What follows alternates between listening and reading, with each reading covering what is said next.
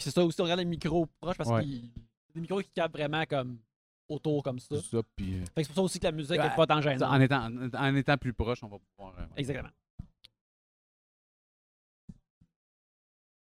Re-bienvenue à Vue de Bonhomme, le meilleur podcast euh, bi-hebdomadaire de cinéma de la province de Québec, de la belle province, du patrimoine, euh, pour parler euh, de euh, Les Vues de Bonhomme. C'est un spin-off des Voyeurs de Vue où moi-même, Yannick Belzile, pendant que Alex Rose est derrière le, le rideau du gouvernement, euh, ne Avec nos taxes. avec nos taxes. Euh, nos taxes nous empêchent d'avoir Alex à l'émission, mais ça ne nous empêche pas cependant de parler de vues et de parler de vues de bonhommes qui sont justement des. euh, pas juste ça, mais qui sont surtout des films basés sur euh, des bebelles, des super-héros, des dessins animés. Bref, ce que Alex appelait communément des bonhommes. Et pour parler de ces vues de bonhommes-là, qui sont tout de même dans mon champ d'expertise, il y a moi-même, Yannick Belzile, et avec moi, j'ai un invité avec qui j'ai co-animé moult podcasts. Je veux présenter, mais vous le connaissez sûrement déjà, Mathieu Poirier. Alias Monsieur Bonheur. Alias Monsieur Bonheur sur Twitter. Euh, aussi, c'est co-animateur de quiz, pendant qu'on faisait Ouais. le, le- le quiz du Major Tom et qu'on fera sans doute un quiz à l'avenir. Et, Je, je l'espère. et, euh, aussi qu'on a co-animé ensemble National Nation, qui est aussi le meilleur podcast de l'ancien compte sur Internet. Ouais, je pense que c'est officiellement le meilleur podcast. Régent Tremblay euh, nous commentait. Ouais, ouais. En, en, Jean Tremblay a entériné la patente, alors euh, ça, là, ça veut dire que c'est. On, on avait, on avait la- la- l'aval du parrain. Et c'est ça qui est important. Euh, euh, Mathieu, je t'ai pas seulement invité parce que tu es mon ami et que tu es une quantité prouvée en podcasting, mais aussi je sais que tu euh, consommes énormément de cinéma. Euh, Du cinéma et du cinéma de bonhomme. du monde bonhomme et de la pop culture, des affaires comme ça. Fait que je sais qu'on va pouvoir euh, parler de plein d'affaires ensemble. Euh, je veux commencer avec euh, des petites notes, euh, des, des- des petites nouvelles d'actualité cette semaine euh, qui sont euh, sorties. Premièrement, très belle nouvelle qui est sortie cet après-midi. Euh, ici, au euh, Vue de Bonhomme, ainsi qu'au Verre de Vue, on est très grand fan de Steven Soderbergh, qu'on appelle Dr. Soda. Et Dr. Soda, il nous a annoncé, en fait, c'est Channing Tatum qui nous a annoncé que Dr. Soda revenait à sa deuxième franchise. Mhm. Il y aura un troisième Magic Mike, Magic Mike de Last Dance, euh, avec justement avec le, le beau Channing Tatum. Et euh, moi, je suis euh, très content de ce retour-là. C'est- Il y a eu fête euh, dans ma maison lorsque c'est annoncé. j'ai pas vu les Magic Mike, mais euh, j'en ai entendu beaucoup de bien. Puis euh, je suis content que les, les- les différents nœuds vont enfin être- pouvoir être noués euh, et conclure euh, cette saga. Ben, c'est drôle parce que justement, c'est c'est pas nécessairement une saga. Euh, le premier Magic Mike est un genre de film un peu de mœurs sur des gens qui travaillent dans un, strip, club.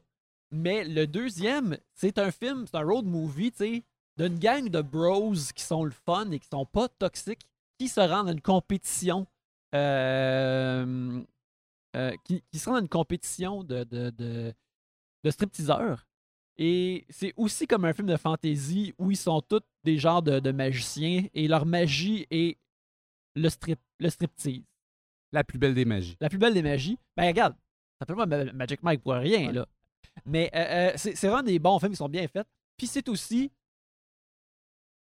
Magic Mike 2 est probablement le meilleur film avec la pièce de musique Duel of the Fates. OK, maintenant que tu me dis que Duel of the Fates est dans Magic Mike XXL, a- je vais aller voir ça. Il y a un remix de Duel of the Fates qui est dans euh, euh, qui est utilisé dans une des dernières chorégraphies. Pas un super gros showcase, mais à un moment donné, tu le remarques, t'es comme T'as un peu!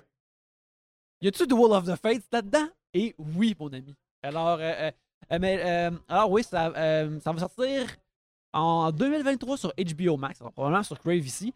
J'ai bien, bien hâte, euh, car j'aime j'aime vraiment ces films-là. Euh, on s'est moqué de moi à trois bières pour mon amour de, ce- de ces films-là, mais pas ici, pas à Vue de bonhomme. Non, moi, il n'y a pas de jugement de a bonhomme. pas de jugement. En fait, il y a du jugement ici. On va juger des films, mais Ouais, pas de oui, jugement là-dessus. ouais. Euh, je viens de mentionner, euh, je viens de mentionner euh, euh, Star Wars. Alors, on va aussi mentionner qu'il y a des nouveaux trailers, puis il y a des nouveaux Mhm. posters maintenant officiellement. Je pense que c'est peut-être même officiellement, officiellement la date est sortie pour The Book of Boba Fett, n'est-ce pas? oui, j'ai vu la date, mais le pas 29 retenu. Là. Je pense que c'est aujourd'hui que c'est sorti que le The Book of Boba Fett va être sorti sur Disney Plus le 29 décembre. Ouais. Alors, entre Noël et le jour de l'an. Euh, qui, est, qui va bien sûr être euh, une, une mini-série euh, de, de Boba Fett qui euh, est la nouvelle série justement de Disney qui, qui utilise Star Wars, vu qu'il n'y a pas de Mandalorian cette année. Mais moi, ce que je vous ai demandé, parce que moi j'aime Star Wars, mais c'est un. je- Je sais que toi, tu aimes vraiment plus Star Wars que moi. Oui. Fait que c'est. En fait, ce que j'aimerais commencer, c'est qu'est-ce que tu as pensé de, en général de Mandalorian? Puis à cause de ça, qu'est-ce que ça te fait l'existence de Boba Fett, qui est essentiellement, les gens qui ne le savraient pas, c'est il est un Mandalorien comme le, personnage Mandalorian. C'est la même armure, c'est la même esthétique. Puis moi, je me rappelle, mettons, quand The Mandalorian est, sorti, j'ai vu des posters de ça. J'étais pas vraiment intéressé parce que j'étais comme, ah, c'est un show d'un dude qui est habillé en Boba Fett, puis c'est même pas Boba Fett. Ouais, c'est ça qui est un peu drôle, qu'ils n'aient pas commencé avec ça. Parce que quand ils ont annoncé de Mandalorian, tout le monde a dit, bon, ben, ça va être un show de Boba Fett. Puis là, après ça, c'est pas un show de Boba Fett. Puis, Oui. puis Boba Fett apparaît dans la deuxième saison comme euh, personnage secondaire. Puis on dit, OK, c'est cool. Tu sais, on, on a, on a intégré euh, euh, du lore de, de- de- la première trilogie et, et, de la, et aussi de la, des prequels. Euh, parce qu'on voit Boba Fett bambin dans, dans les prequels. Ce que personne n'avait demandé. Oui, personne ne voulait. Mais euh, euh, ce que, ce que j'ai trouvé drôle, c'est ça, c'est que là, finalement, ils nous sortent une émission avec Boba Fett post-retour du Jedi. Donc, il prend dans la, la prémisse de la série, c'est qu'il semble, il, il prend la place de Jabba the Hutt dans Ouais, Return of the Jedi. exactement, c'est ça. Fait qu'il va être un, un genre de, de, de parrain de, de, Du crime organisé. du crime organisé de Tatooine. Oui, c'est ça. Euh, ou qui était, il était un, un membre actif euh, très important du crime organisé, mais il était sa propre affaire. Il avait pas, il, il pas avec personne. Là, il va comme monter dans, dans les échelons. Euh, c'est, mais tu sais, Boba Fett, c'est étrange parce que c'est pas un personnage qui est vraiment important pour vrai dans la trilogie originale. Il avait juste une armure cool. parce que tu sais, y y où le, le- le concept de chasseur de primes, ça faisait western, tout ça. Et il y a eu aussi une bonne campagne de marketing pour le jouet originalement qui euh, était disponible euh, seulement si tu commandais par catalogue à partir du fan club de Star Wars avant même que l'Empire contre-attaque sort et qu'on sache qui était Boba Fett. On l'avait vu dans le Holiday Special dans un dessin animé, Ouais, ouais. qui est la- l'introduction du personnage. Mais, euh, mais dans, la, même dans l'Empire contre-attaque, on le voit un beau peut-être trois minutes au maximum dans tout le film de deux heures et quelques. Euh, après ça, dans le Retour du Jedi, il fait un petit caméo et meurt. Ouais, ouais. Et il meurt de façon un peu loser. Donc, il- il- c'est drôle que tout le lore. Après ça, quand ils ont fait les Special Edition, ils l'ont euh, in- inséré euh, numériquement dans, l'épisode 4, le, film original. Et après ça, ils ont décidé de le mettre aussi dans les prequels comme un enfant de clone euh, pour. Pour euh, parce que parce qu'il est cool. Parce qu'il est cool, parce que le monde l'aime. Le monde, ils vont acheter des bebelles de lui pour toujours. Et ça fait comme. Justement, ça fait 40 ans qu'ils vendent des bebelles de lui. Faut pas prendre l'occasion de pas en vendre. Moi, je l'avais, la figurine de Boba Fett, quand j'étais enfant. euh, J'avais trois ans. là. Donc, il est dans mon monde depuis toujours. J'avais vraiment trippé sur lui en tant que tel. Mais euh, je suis euh, tu sais, je- je suis très fleur bleue. Moi, je suis euh, fan de Luke Skywalker, puis c'est trop PO, puis des personnages que tout le monde trouve loser. Là. Donc, euh, Mais euh, le fait qu'il y ait un show de Book of Boba Fett, toi, euh, t'as-tu aimé The Mandalorian? Ben, c'est ça. On va en venir. euh, moi, moi, ce que j'ai aimé de Mandalorian, c'est que c'était une histoire dans l'univers de Star Wars qui se tenait en elle-même et euh, avait pas nécessairement besoin de d'avoir des personnages de, de, de, de, de- de- de la, la saga principale. Et dans la saison 2, ça a comme pris le bord, puis ont décidé de, de- d'avoir un festival de caméos, ce qui m'a pas dérangé parce que, comme je dis, je suis- un gros fan de Star Wars, mais que j'ai trouvé que ça a comme un petit peu. euh, enlever l'attrait de la série qui était. Il peut se passer d'autres choses dans cet univers-là que ce qu'on est habitué de voir. Il n'y avait pas de Jedi dans saison 1. Euh, ben, un peu, si on, parle de Grogu, là, euh, Mhm. Qu'on connaît sous le nom de bébé Yoda dans la, culture populaire. Euh, mais sinon, c'est ça. euh, mais j'ai vraiment aimé ça, Mandalorian, parce que justement parce que c'était différent. Euh, moi, ce que je veux dans, les séries Disney c'est quelque chose de différent. J'ai beaucoup aimé que WandaVision joue avec le format télévisuel. Il y avait, tu sais, que ça soit clair pourquoi ils ont décidé de faire une série de- de- d'épisodes de, 30 minutes au lieu de faire Un, film. un film. Comme mettons que WandaVision aurait été un film, ça aurait, ça aurait- mettons ça aurait été peut-être une genre une, une parodie de comédie romantique, puis là qui se serait transformé un Mais je pense que ça aurait moins bien fonctionné. Oui, oui, je sais, mais- probablement même- moi, je l'aurais même moins aimé si Mhm. ça n'avait pas été dans ce format-là. Puis euh, après ça, Loki, qui a été euh, euh, clairement un mix entre Lost et Doctor Who, qui sont deux séries que j'adore. Oui, oui, moi aussi. Donc là, à ce moment-là, moi, j'étais au paradis. En plus, dans, Loki est un personnage que j'aime assez bien dans l'univers de Marvel. Un des rares bons vilains, mettons, Mhm. avec Thanos. là. Puis, euh, il y a- sauf qu'il y a eu comme Falcon euh, de, de Winter Soldier, qui aurait pu être un Ça aurait pu Ouais. être Captain America 4. Il n'y avait, il avait pas assez de, de- de viande pour faire une série. Et euh, il n'y avait pas de raison que ce soit épisodique. Mhm. C'est le fun quand euh, on, on change de format. Puis on va en parler plus tard quand on va parler de Cowboy Bebop. Là, le, le changement de format, des fois, c'est c'est intéressant quand c'est justifié, quand il y a une raison. Mhm. Pourquoi, que- pourquoi, pourquoi qu'on utilise le médium télévisuel au lieu d'utiliser le médium cinématographique. Puis je pense que dans le cas de Mandalorian, euh, l'idée d'avoir un, un épisode, de- un western à chaque semaine avec euh, un genre de, de Man with No Name mais qui, qui, euh, qui littéralement, parce qu'on ne savait pas son nom, là, c'est- c'était même pas caché, d'une semaine, d'une semaine à l'autre, qui vit une aventure, puis s'en va vers le coucher couchant à la fin. Mhm. Fait que c'est intéressant. Euh, moi, c'est ça que je veux. Euh, quand on utilise, mettons, des franchises, je veux qu'on les, exploite au maximum en disant cet univers-là est riche, utilisons-le pour offrir quelque chose de différent au public. Ouais, ouais. Fait que, mais pour euh, Book of Boba Fett, es-tu intéressé ou intrigué? Parce que moi, je pourrais dire que justement, Ouais. comme j'ai vraiment, j'ai tout de même aimé euh, de Mandalorian. Euh, je te dirais que la, la- la fin de la deuxième saison, j'ai comme trouvé ça tout de même euh, euh, euh, moins le fun. Mais sinon, j'étais comme. Tout ce qui a été euh, euh, euh, proposé pour des prochaines séries de Star Wars, tout a l'air de m'intéresser un peu plus que ça, mettons. Toi, qu'est-ce que t'en penses? Je dirais que c'est une des facettes de Star Wars qui m'intéresse le moins. Il y a, tu sais, j'ai écouté Clone Wars, puis je trouvais que c'était très, très, très inégal. Puis quand on tombait dans des affaires de, de chasseurs de primes puis de crimes organisés, je, je tombais souvent dans l'une, puis je perdais l'intérêt. Fait que ça, même autant que j'aime euh, Boba Fett, euh, je suis pas sûr que mon intérêt. J'ai pas hâte de l'écouter. Je vais l'écouter, c'est certain. Probablement à, ch- à chaque semaine. parce que je suis un petit peu euh, dans le bain de Star Wars depuis toujours, puis je suis un complétiste, là, fait que je veux pas manquer rien. Mais euh, j'aurais pas l'enthousiasme que j'ai eu, mettons, pour The Mandalorian, qu'à chaque semaine, j'avais hâte à l'épisode prochain. Ouais, ouais, ouais. Ben, surtout l'idée que, tu sais, dans Mandalorian, il pouvait comme aller n'importe où, puis ça, on dirait que ça, il va rester parqué sur Tatooine, là, mais en tout cas. Et je vais juste en profiter avant Oui. qu'on passe à autre chose. Le, je veux applaudir Disney Plus d'avoir été à contre-courant puis d'avoir décidé de présenter leurs émissions hebdomadairement au lieu d'en binge-watch comme Netflix. Mhm. Parce que, un, c'est pas une bonne idée. Je comprends pas. J'ai jamais compris pourquoi Netflix faisait ça. Parce que maintenant, Stranger Things, quand il sort d'une fin de semaine, les fans de Stranger Things les- le binge en fin de semaine. Puis là, tout le monde parle de Stranger Things pendant peut-être une semaine, le temps que tout le monde ait le temps de l'écouter. Puis après ça, on n'en parle plus pendant un an et demi. C'est. euh, ça, je pense, que je pense que je n'ai peut-être parlé auparavant, mais je suis sur. Parce que c'est la même chose qui est arrivé avec Squid Game. Je suis surpris que le monde.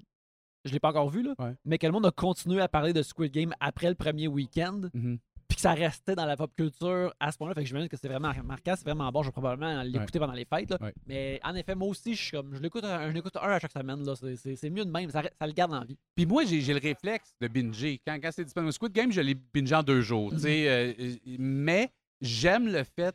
Ça, parce que parce que c'est que quand tu te fais ton propre horaire, c'est pas le même horaire que le reste de la population. Tandis que, mettons, avec Mandalorian ou bien Loki ou WandaVision, mais tu vas sur Twitter, sur Facebook, ou tu parles à tes amis qui l'écoutent aussi, ils sont rendus tout le temps au même point que toi. Mhm. Contrairement à des horaires de binge que tout le monde l'écoute euh, différemment. Exactement. On va passer à la dernière euh, petite nouvelle. Aujourd'hui, euh, Amy Pascal, qui est la, une, une ancienne productrice de chez, So- de chez Sony, qui maintenant run Pascal Production, qui était aussi une des grosses producers, ben, en fait, chez Sony en général, puis qui fait les, les produits des films de Spider-Man, qui s'occupe de Spider-Man, a dit en entrevue que euh, Tom Holland allait euh, faire une nouvelle trilogie de Spider-Man euh, en collaboration avec, euh, avec Marvel Studios. Alors qu'après No Way Home qui s'en vient, on a au moins trois autres films où Spider-Man est. euh, où le, le- le- comme je l'appelle, le petit Spider-Man Ouais, mais c'est ça. va être en vedette. C'est justement, j'allais dire ça, justement, j'allais te citer là-dessus, que tu l'appelles le petit Spider-Man. Ce qui serait vraiment intéressant avec Spider-Man, c'est d'aller dans. euh, parce que parce qu'au début, les années 60, 70, c'était un adolescent, puis tout ça, mais ça a vite été, puis pendant la grande majorité de la run de Spider-Man chez Marvel, c'est un adulte avec des responsabilités d'adulte. euh, il, soit marié ou euh, là, il, il- il- il- il travaille pour, euh, Il run une compagnie, tout ça. C'est pas toujours le, Spider-Man ado qui, qui, doit jauger entre l'école, les filles, puis, puis euh, sa, sa petite job de photographe. Là. Mhm. ça, ça serait intéressant d'aller là, mais Tom Holland, est-ce que tu peux le croire en tant qu'adulte responsable? Ben, parce qu'il il, a- éternellement l'air jeune. Tu sais, il a vraiment l'air, euh, euh, même si britannique, il a de l'air Hollywood jeune. Il a tellement l'air Hollywood jeune Ouais. qu'il euh, il il doit avoir comme quoi, 23? Ouais, ben peut-être un peu plus, je sais pas. euh, 23, mais à l'écran, il va avoir l'air d'avoir 25 vraiment longtemps. Là. C'est ça. Fait que si on veut avoir un Spider-Man adulte, va falloir que, je sais pas, qu'on le vieillisse. J'ai, non, ben, en fait, c'est pas, pas dans le sens d'y mettre des rides, mais je sais pas, le, qui, qui se tienne plus droit, qui porte des lunettes, je sais pas. euh, Mais en tout cas, moi, moi, je- euh, moi, je trouve ça cool. C'est justement, il- il- il- Euh, euh, autant que je suis habituellement tout de même, j'aime vraiment pour la plupart ce que la, la, machine euh, Marvel euh, crée et euh, génère. Mais je pense que ce qu'ils ont le plus besoin, c'est de, de donner des shapes différentes à leurs films. Et pour moi, s'ils peuvent faire des films qui sont plus petits, Oui. ou, à, à une, à une envergure moins comme là, dans No Way Home, là, il va se battre contre des, des, des shit multiversels. S'ils peuvent. Tu sais, comme. Il y, a des- il y a des comics de Spider-Man où ce que c'est comme. euh, il faut qu'il se batte contre un méchant d'un autre super-héros qui est vraiment plus fort que lui. Il faut que Mhm. Spider-Man Ouais. se batte contre le Juggernaut, qui est un méchant des X-Men, que les X-Men ont de la misère à arrêter. Puis c'est 22 pages de lui comme Oh Chris, je pense pas que je vais être capable, puis il se fait bardasser. Mhm. Un film de ça, ça pourrait être intéressant. Il, y y a- il y a plein de, de, de Spider-Manage à, à- faire des films, puis avec lui aussi, je pense que ça serait vraiment bon. C'est juste qu'il faut qu'il soit capable d'être plus flexible dans, dans, les films. Mais tu sais, j'étais un gros, gros fan du MCU. J'ai vu tout. Je pense que j'ai vu tous les films du MCU au cinéma, à l'exception du premier Captain America, parce que pour des responsabilités familiales ou que j'avais trois en- enfants à jeune âge à ce moment-là. là. Mais j'ai une affaire qui me dérange, c'est qu'il n'y a pas beaucoup euh, de, de films à petite échelle, justement, comme euh, Ant-Man ou que le méchant est euh, gérable et que c'est pas la fin du monde. C'est juste Mhm. comme des super-héros font des, des shit de super-héros. Spider-Man, c'était pas tout le temps en train d'essayer de, de, de sauver une menace. Même, je dirais que Far From Home, c'était c'était bien. Euh, Mysterio était un, un- un- un vilain à beaucoup plus petite échelle. Puis ça, ça, ça, j'ai trouvé ça rafraîchissant. Ouais, ouais, ça c'était bien. Fait que s'ils peuvent avoir des affaires plus petites comme ça, Mhm. euh, on n'a pas planifié de parler de Hawkeye euh, aujourd'hui, mais Hawkeye euh, euh, Oui. a une, une ampleur qui est très raisonnable pour un film de Spider-Man, que ça serait le fun qui arrive. Effectivement. Là, je suggère qu'on passe dans nos films de la semaine. Oui. Euh, J'avais commencé, on a toutes les deux, on va parler d'un trio de films qu'on a vus tous les deux, mais avant, on va commencer avec des films qu'on a vus chacun, mais qui sont toutes les deux euh, des biopics stylisés. Oui. Euh, des films biographiques stylisés. Moi, je vais commencer avec un film que, au voyeur de vue, on attendait depuis très longtemps, euh, qui nous a gagné, dont un élément nous a gagné malgré nous. C'est bien sûr House of Gucci, réalisé par le vieux torieux Ridley Scott, qui est basé sur un script de Becky Johnson, qui est basé sur un livre de Sarah Gay Forden.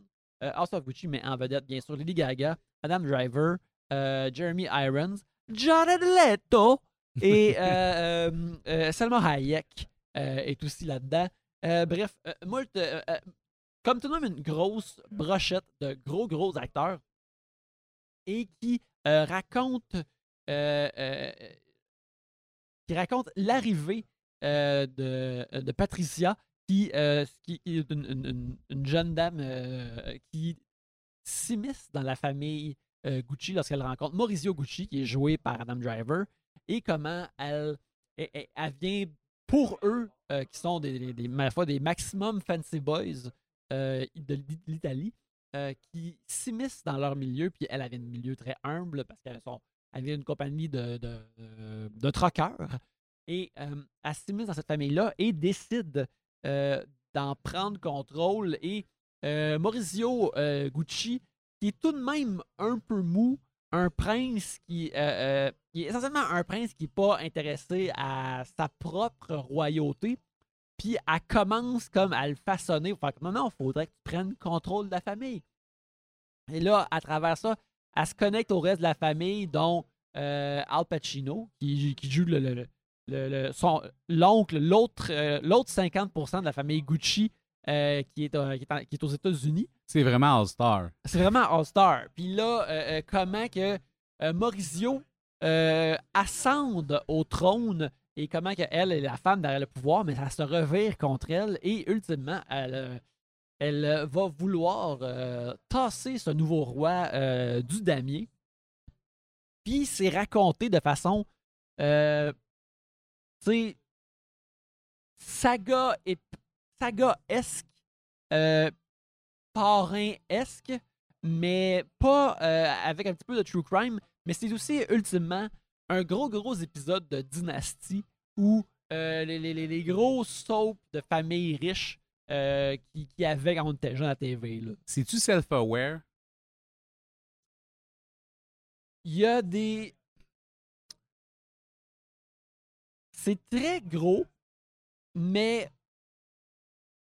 les, les- tous les acteurs savent ce qu'ils font, puis ils savent. Hmm. dans quel- Tu sais, c'est. c'est, euh, Ils jouent-tu tous dans le même film?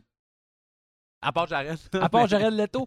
Euh, ils changent de film selon leur partenaire de scène, ce qui est très intéressant. Ouais. Euh, mais c'est véritablement un soap opéra, c'est c'est Hmm. très opératique. Ouais. Et puis, euh, moi, ce, une affaire qui m'intéressait, bien sûr, c'est dans les, dans les pubs, on voyait euh, Jared Leto qui jouait essentiellement, qui avait l'air de Ron Jeremy, mais qui euh, jouait comme s'il était euh, euh, Waluigi. Puis dans les trailers, il était A real firecracker. Qui, je. Qui, ça me m'attriste de vous dire que cette ligne n'est pas dans le film final que j'ai vu. Mais si vous êtes intrigué par ça, Jared Leto fait tout. Mais c'est- comme deux fois en deux ans qu'il y a une ligne dans un trailer de Jared Leto qui est pas dans le film. Là. Écoute, des fois, il on dirait que Ouais. Jared fait comme celle-là, celle-là elle va être dans le trailer, c'est correct que c'est pas dans le film. Euh, Jared joue euh, Paolo euh, Gucci, qui est comme le, le fils de Al Pacino, euh, qui est, lui, il est une véritable caricature, il n'y a pas d'allure. Euh, il joue, euh, les gens qui se rappellent de Arrested Development, euh, bonne mémoire, c'est très bon. Euh, mais tu sais, tu te rappelles du personnage de David Cross, Tobias Funke, qui était comme un, psychiatre qui devient un mauvais acteur, et quand on le voit jouer des rôles, il est extrêmement mauvais. Mais on dit, il y a un peu de tout ça dans la performance de Paolo Gucci, mais il y a aussi du Borat et du euh, Waluigi. Parce que plusieurs fois, euh, euh, il va, Jared Leto va dire My wife. Puis là, je suis comme au crime, là, il est en train de, il est en train de voler My wife à Borat. Et je veux rappeler aux auditeurs que Jared Leto est en possession d'un Oscar oui, pour meilleur acteur. pour meilleur acteur. Et euh, il, est, il est- il est puissamment cartoony. Il est. Il est fou d'une façon qui. On dirait qu'il challenge le monde de le trouver mauvais, mais il sait ce qu'il fait. Parce qu'à un moment donné, il dit It's a me, Paolo. Puis là, moi, moi, mes cheveux ont soulevé de ma tête. Y a-tu Ils ont vraiment flippé. dit It's me, Paolo? Oui, puis ils sont retombés sur ma tête comme un bonhomme Lego. J'en revenais pas qu'il y avait ça. ça. C'est comme, il dit, vous êtes, je vous mets au défi de me dire, de dire que je suis mauvais, mais je sais parfaitement ce que je suis en train de faire. Puis ça, j'en viens. Puis quand euh, Lady Gaga est avec lui, elle match un peu comme. Elle, elle sait comment danser avec, versus Adam Driver qui lui est comme, hmm, ça c'est étrange que tu sois comme ça. Même pour Jeremy Irons. Tu sais, les, les, les, les autres acteurs sont comme, Hmm, c'est weird que tu sois de même. Mais, OK, j'avais déjà l'intention d'aller le voir, mais là, tu me le vends euh, vraiment bien. mais l'affaire, c'est que lui, il est très wacky. Et euh, ça donne l'impression que le reste du film est, euh, a- des pointes de coco bananerie comme ça. Mais même si c'est euh, ça reste slick, euh, c'est vraiment léché, c'est beau. euh, et c'est souvent stylisé, c'est le fun. La, mode est super cool. Adam Driver, qui est extrêmement sobre là-dedans, il est aussi le fun à avoir allé. Tout le monde est vraiment le fun à avoir allé. Mais les feux d'artifice sont comme dans le deux tiers. Puis je te dirais que dans le dernier tiers, c'est pas autant excitant. Ça reste une bonne vue, mais Est-ce que, est que l'histoire est- est- était assez intéressante pour être racontée? Et est-ce que euh, Ridley Scott a utilisé la meilleure manière pour la raconter? euh, je pense que oui. Mais parce qu'il y a aussi à un moment donné de la façon que je pense que c'est exagéré par bout, mais il y a un moment donné, c'est comme euh, Patricia a voulu faire tuer son mari et c'est cela qui arrive. Mhm. Puis c'est ça qui arrive dans le film à un moment donné. Fait comme Ah, ok, fait qu'à guess qu'on est là, tu sais. Fait que c'est. euh, c'est ça, le, dernier tiers est moins fun et fascinant. On est vraiment comme à, la fin, mettons, du, du, du, On est à la fin de la montagne russe. Fait que c'est pas aussi le fun que le reste. Je pense que, tu sais, si le, niveau de opéra aurait resté aussi haut et euh, euh, fort que le reste du film, euh, j'aurais comme je serais peut-être plus dithyrambique. Mais sinon, ça reste comme une, une- une bonne vue euh, à voir comme euh, on- c'est vraiment le fun qu'il y a tellement de bons films qui sortent pendant les fêtes Ouais. maintenant là, c'est vraiment énorme à quel point il y en a. Puis moi je pense que mettons de, de toute la pile des films qu'il va y avoir pendant les fêtes, que ce soit des, des gros blockbusters ou des affaires vraiment bonnes, des affaires vraiment particulières, euh, Peut-être que ça va être peut-être au, au- au- au milieu de la pile, mais c'est vraiment bon, ça, ça s'écoute vraiment bien. Un 2h43 qui passe vite de même, là, c'est c'est- c'est quelque chose. Puis c'est intéressant de voir un réalisateur euh, réputé, euh, avec toutes ces années-là derrière lui, de sortir deux films dans, dans un euh, court laps de temps qui sont assez à l'opposé l'un de l'autre, là, de, de ce que tu me décris. là. Ouais, ouais, avec Last Duel, c'est ça, c'est entièrement, c'est vraiment pas la même affaire. Euh, mais non, c'est- c'était vraiment bien. Fait que, tu sais, je le recommande. Euh, tu sais, c'était. euh, c'est le fun qu'il se soit rendu, que, que Ridley Scott ait sauté dessus avant que, mettons, que. Voyons comment il s'appelle, le doute de Glee, là. Ouais, euh, le nom m'échappe. Attends un peu. Je, Ouais, vais- on je- va. je vais le trouver, là, mais Ryan, quelque chose, là. euh, pas vrai qu'on va. euh, pas- Regarde, fait que je vais laisser ça. Ça commence avec ton. euh, Ouais, je veux juste à- contu- je- me, me rectifier. J'ai dit que Jared Leto a gagné meilleur acteur, c'était meilleur acteur de soutien. Meilleur acteur de soutien, Ouais. ouais. Euh, ben, avant que du monde. euh, Ouais, bien sûr, bien sûr. Mais euh, maintenant, tu vas nous parler d'un autre bio- Oui. biopic, mon cher. Oui, je suis allé voir Spencer, le film sur Lady Di, avec Kristen Stewart, qui joue quand même assez bien euh, Euh, Lady Diana. Pardon, euh, c'est euh, Ryan Murphy. Oui, Ryan Ryan, Murphy. Murphy. qui fait ses, ses- de, de 1000 émissions Coco Banane et parfois euh, Autobio. Mais oui, Kristen Stewart dans Spencer. Oui, c'est intéressant comme, que- comme, comme, comme film. Je dirais qu'au au point de vue de montrer à quel point le- la monarchie, c'est quelque chose que, qui qui a pas d'allure. Puis il y a juste, le monde le, le savent parce que tout le monde écoute de, ben, sur Netflix, The Crown est vraiment très populaire. Fait que, Ouais. euh, on- c'est pour la, sur la même, même famille, tout, tout ça. Donc là, c'est vraiment euh, focusé sur Lady Di puis à quel point. Mais le choix qui a été fait par le réalisateur que C'est Pablo Lorraine. Oui, c'est ça. Qui a Euh, fait Jackie aussi euh, 3-4 ans, là. Ouais, c'est ça. Que j'ai pas vu, mais que j'imagine doit être exactement dans le même style. Euh, il choisit de, de, de, de, de focuser sur une fin de semaine de Noël. Dans la, le dernier Noël que Lady Di a, a, vécu en, en tant que femme de, de- du prince Charles. Est revenue plus tard, mais pour ses enfants, euh, faire des apparitions au party de Noël de la famille britannique. Mais là, ils ont décidé de choisir ça pour montrer un peu le, le- le- le genre de point de rupture, le moment qu'elle a comme décidé que c'était fini. Mais ce qui est intéressant, le film commence en disant que c'est une fable basée sur des faits réels. Ça, ce que ça implique, pa- parce que j'ai fait des recherches après avoir écouté le, le- le film, parce que je suis pas si. euh, T'es pas un, pas- Royal Watcher. je suis pas. Royal Watcher. Je je sais pas tant comment que. J'ai pas écouté The Crown, puis je, lis pas les tabloïds euh, britanniques. Donc, je connais pas tant que ça l'histoire de, de- de la, de la famille euh, royale, à part ce qui nous, ce qui, ce qui nous arrive là, euh, par le osmose. Mais euh, j'ai- pendant tout le film, je dis c'est sûr que c'est pas arrivé ce que je vois. Ce qu'on nous raconte, c'est. ben, À, à part le fait que nous disait, ça commence en disant que c'est une fable, ce qui veut pouvoir dire mille, mille affaires. C'est comme au début de Fargo, euh, les frères Cohen c'est une histoire vraie. C'est une histoire vraie. Seuls les, euh, les personnages. Les, les- les- les noms des personnages ont été changés, mais euh, en tout cas. Mais ce qui est totalement faux, il n'y a absolument de vrai, rien de vrai dans Fargo, mais il n'y a aucune loi qui les empêche de dire que c'est vrai. Mhm. Parce que tu as juste à dire que le, le carton est, est- Fait que là, je savais pas exactement à quoi m'embarquer, mais en regardant le film, je me dis il n'y a aucun moyen que cette histoire-là soit vraie. Je sais pas à... mais combien qu'ils ont pu emprunter sur des légendes ou des affaires que. que- parce que c'est sûr que tous les intervenants n'ont pas participé. Ils n'ont pas voulu participer à ce film-là. là. donc, parce que la- les, membres de la famille royale ne paraissent pas bien dans ce film-là. Lady Di est morte. Et j'ai pas mal l'impression que Harry et William non plus ont pas voulu euh, pa- pa- euh, participer sur ce film-là où ils montrent euh, les- les- des moments sombres de la vie de leur mère qui allait mourir euh, quelques années plus tard. Mhm. Donc, euh, en sachant ça, c'est drôle. Puis je me suis beaucoup questionné sur c'est quoi, c'est quoi l'intérêt de raconter une histoire? Tu sais, c'est un peu comme Aline, là, le film sur Céline Dion. C'est quoi l'intérêt de raconter une histoire, changer plein d'éléments, mais pas vraiment dire c'est lesquels qu'on change, puis laisse- laisser un peu un genre de flou dans la tête des- du public qui s'attend à ce que tout ça soit vrai? Et même s'ils savent que des choses ont été changées, c'est toujours l'image qu'ils vont avoir de ces personnages-là Ouais, à- ouais. par après parce qu'ils n'ont pas eu accès à la réalité.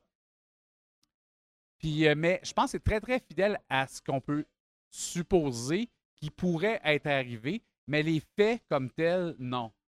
Ça, ça- ça- ça questionne beaucoup sur c'est quoi un biopic. Tu sais, comme dans, dans le cas de, de Céline Dion, ils ont décidé de l'appeler Aline Dieu, puis changer Ouais. les personnages, mais que ce soit toutes les, les mêmes chansons, les mêmes événements euh, marquants, tout, tout ça.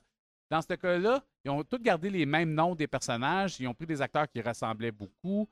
Euh, donc, je- pendant le film, je regardais ça, puis il y a un moment tendre avec euh, Di- Diana, ses deux, qui est toute seule avec ses deux enfants, puis qui, est- qui est vraiment, qui est vraiment touchant. Puis je me dis, est-ce que Harry et William vont voir ce film-là? Et s'ils le voient, est-ce qu'ils vont l'haïr l'aimer parce que ça montre un moment vulnérable dans la vie de leur mère, même si ça n'a rien à voir avec ce qu'ils ont vécu pour vrai?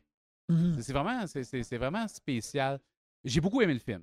J'ai vraiment aimé ça, mais j'ai quand, quand même beaucoup de questions sur justement, c'est est-ce qu'il aurait dû juste s'inspirer librement de ça puis faire une histoire différente avec, avec un pays fictif puis des, des- des- des- personnages puis dire mais tout le monde aurait fait les, les- les- les parallèles de toute façon. Fait qu'ils ont dit on va faire ça. Sauf que en même temps, il y, a- probablement beaucoup de personnes qui euh, iront pas lire sur Wikipédia après pour voir les comparaisons entre la, entre la réalité comme moi j'ai fait. Fait qu'il y a beaucoup de personnes qui vont rester dans l'image que OK, ça c'est ce qui s'est passé cette fin de semaine. Ouais, ben c'est drôle que tu parles de ça parce que avant euh, qu'on vienne enregistrer, j'ai lu euh, un article euh, du designer Tom Ford, qui Mm. est un personnage qui, qui- qui est historiquement présenté dans House of Gucci.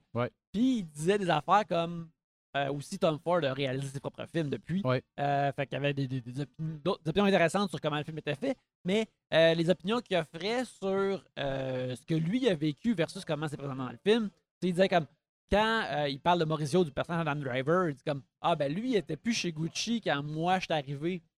Puis, fait que, il, a- il a- il a jamais toasté à mon succès quand j'avais des succès là-bas. Puis là, lui, il disait Ben, tu sais, Les, les- les films, c'est vraiment puissant, puis il y a du monde qui vont penser que c'est arrivé, ça va remplacer la réalité dans la tête des gens. C'est- Ouais. C'est l'histoire qui va être écrite pour eux Puis autres. encore là, ça, c'est pas, si pire, mais dans, dans le cas de, de, de Spencer, euh, il y a un moment donné, Diana va.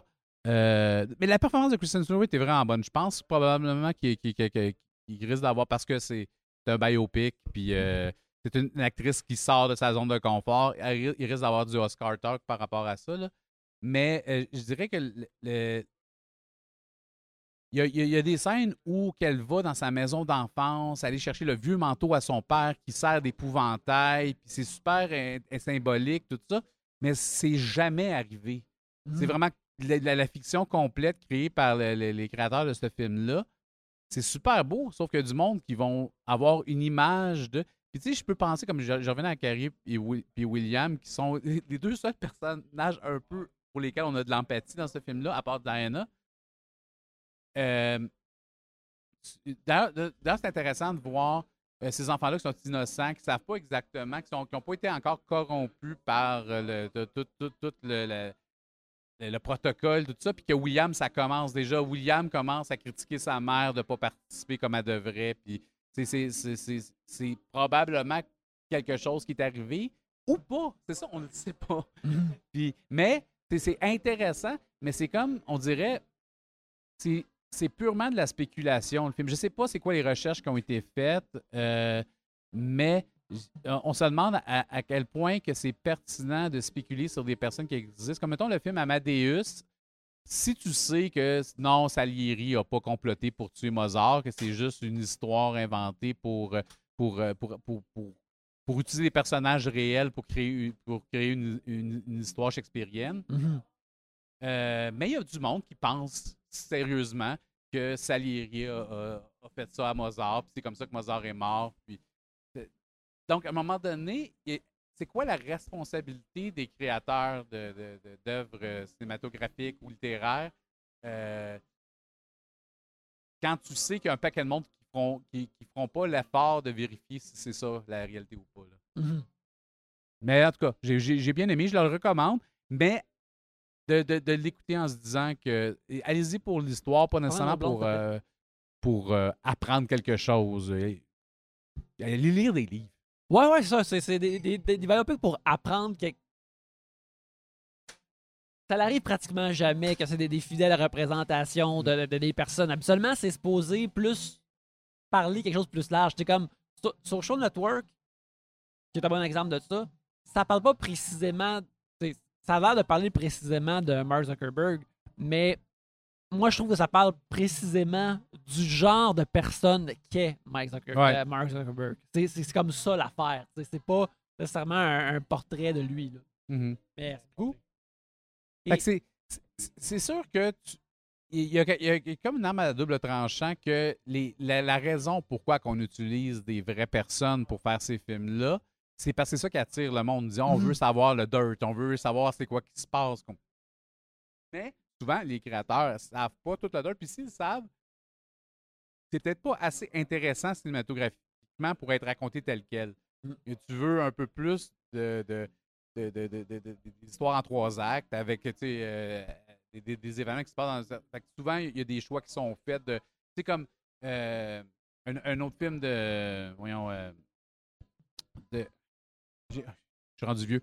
Euh, qui- qui- a été écrit par Aaron Sorkin. Aaron Sorkin qui a aussi écrit Jobs. c'est- Oui, oui. C'est ça. Euh, ça, c'était une idée super intéressante, Jobs, de choisir trois événements euh, dans la vie de, de- de- de- de Steve Jobs pour raconter. euh, puis je pense que dans ce cas-là, c'est très factuel parce que c'était documenté, puis ils ont pu interviewer les personnes qui euh, ont probablement collaboré. Ben, il y a des. euh, euh, Steve Wozniak, qui est joué par Seth Rogen Ouais. dans ce film-là, Steve Wozniak a dit comme. Il a dit il y a beaucoup des affaires dans dedans qui ne sont pas arrivées, mais qui sont cependant vraies. Ouais, c'est comme ça que je le vois. C'est ça, Ouais. ça capture quelque chose comme. comme tu sais, il m'a jamais dit ça, mais. Ça se peut que quelque part dans un multiverse qui, qui m'aurait dit ça. C'était, Ouais. Il aurait fait ça. Là. C'est ça. Fait que, euh, bref, c'est ça. Euh, Spencer qui euh, va probablement être en location streaming bien. Ça devrait pas prendre de temps, parce que ça fait quelques semaines que je l'ai vu, puis c'est pas le genre de film qui reste longtemps à l'affiche. là. Ouais, ouais. Euh, fait que là, on va passer à un, un autre. En fait, oui, on peut dire que c'est un biopic, ou du moins, c'est c'est- c'est des faits vécus, c'est un- une histoire vraie, c'est un documentaire. Euh, on a toutes les deux vu euh, le film euh, de Martin Fournier et de Pierre-Luc Latulippe. On a été voir. Moi, je l'ai vu samedi dernier au cinéma moderne, où ce que justement. euh, Martin Fournier, le co-réalisateur, était là pour un petit Moi, c'était l'autre réalisateur qui était là dans mon cas. Hey, Ouais. high five, man! On, on- on les a vus parler. Ouais. On a vu dehors Serge Dehors, Ouais. qui, si les gens ne connaissent. On, on a entendu parler dans les médias récemment, mais euh, Dehors Serge Dehors est un film euh, qui parle euh, de Serge Thériault, qui est le, un, des, des- un des titans de l'humour. Ding de Ding et Dong. Ding et Ding et Dong. Paul de Paul et Paul. T'es-tu plus Ding et Dong ou Paul et Paul, toi, Mathieu? Je suis plus Paul et Paul. Je suis plus Paul et Paul, moi aussi. Ah, il fait encore une fois. Yes. Euh, Puis il est aussi, il a joué dans plein d'autres choses. Il était dans Les Boys.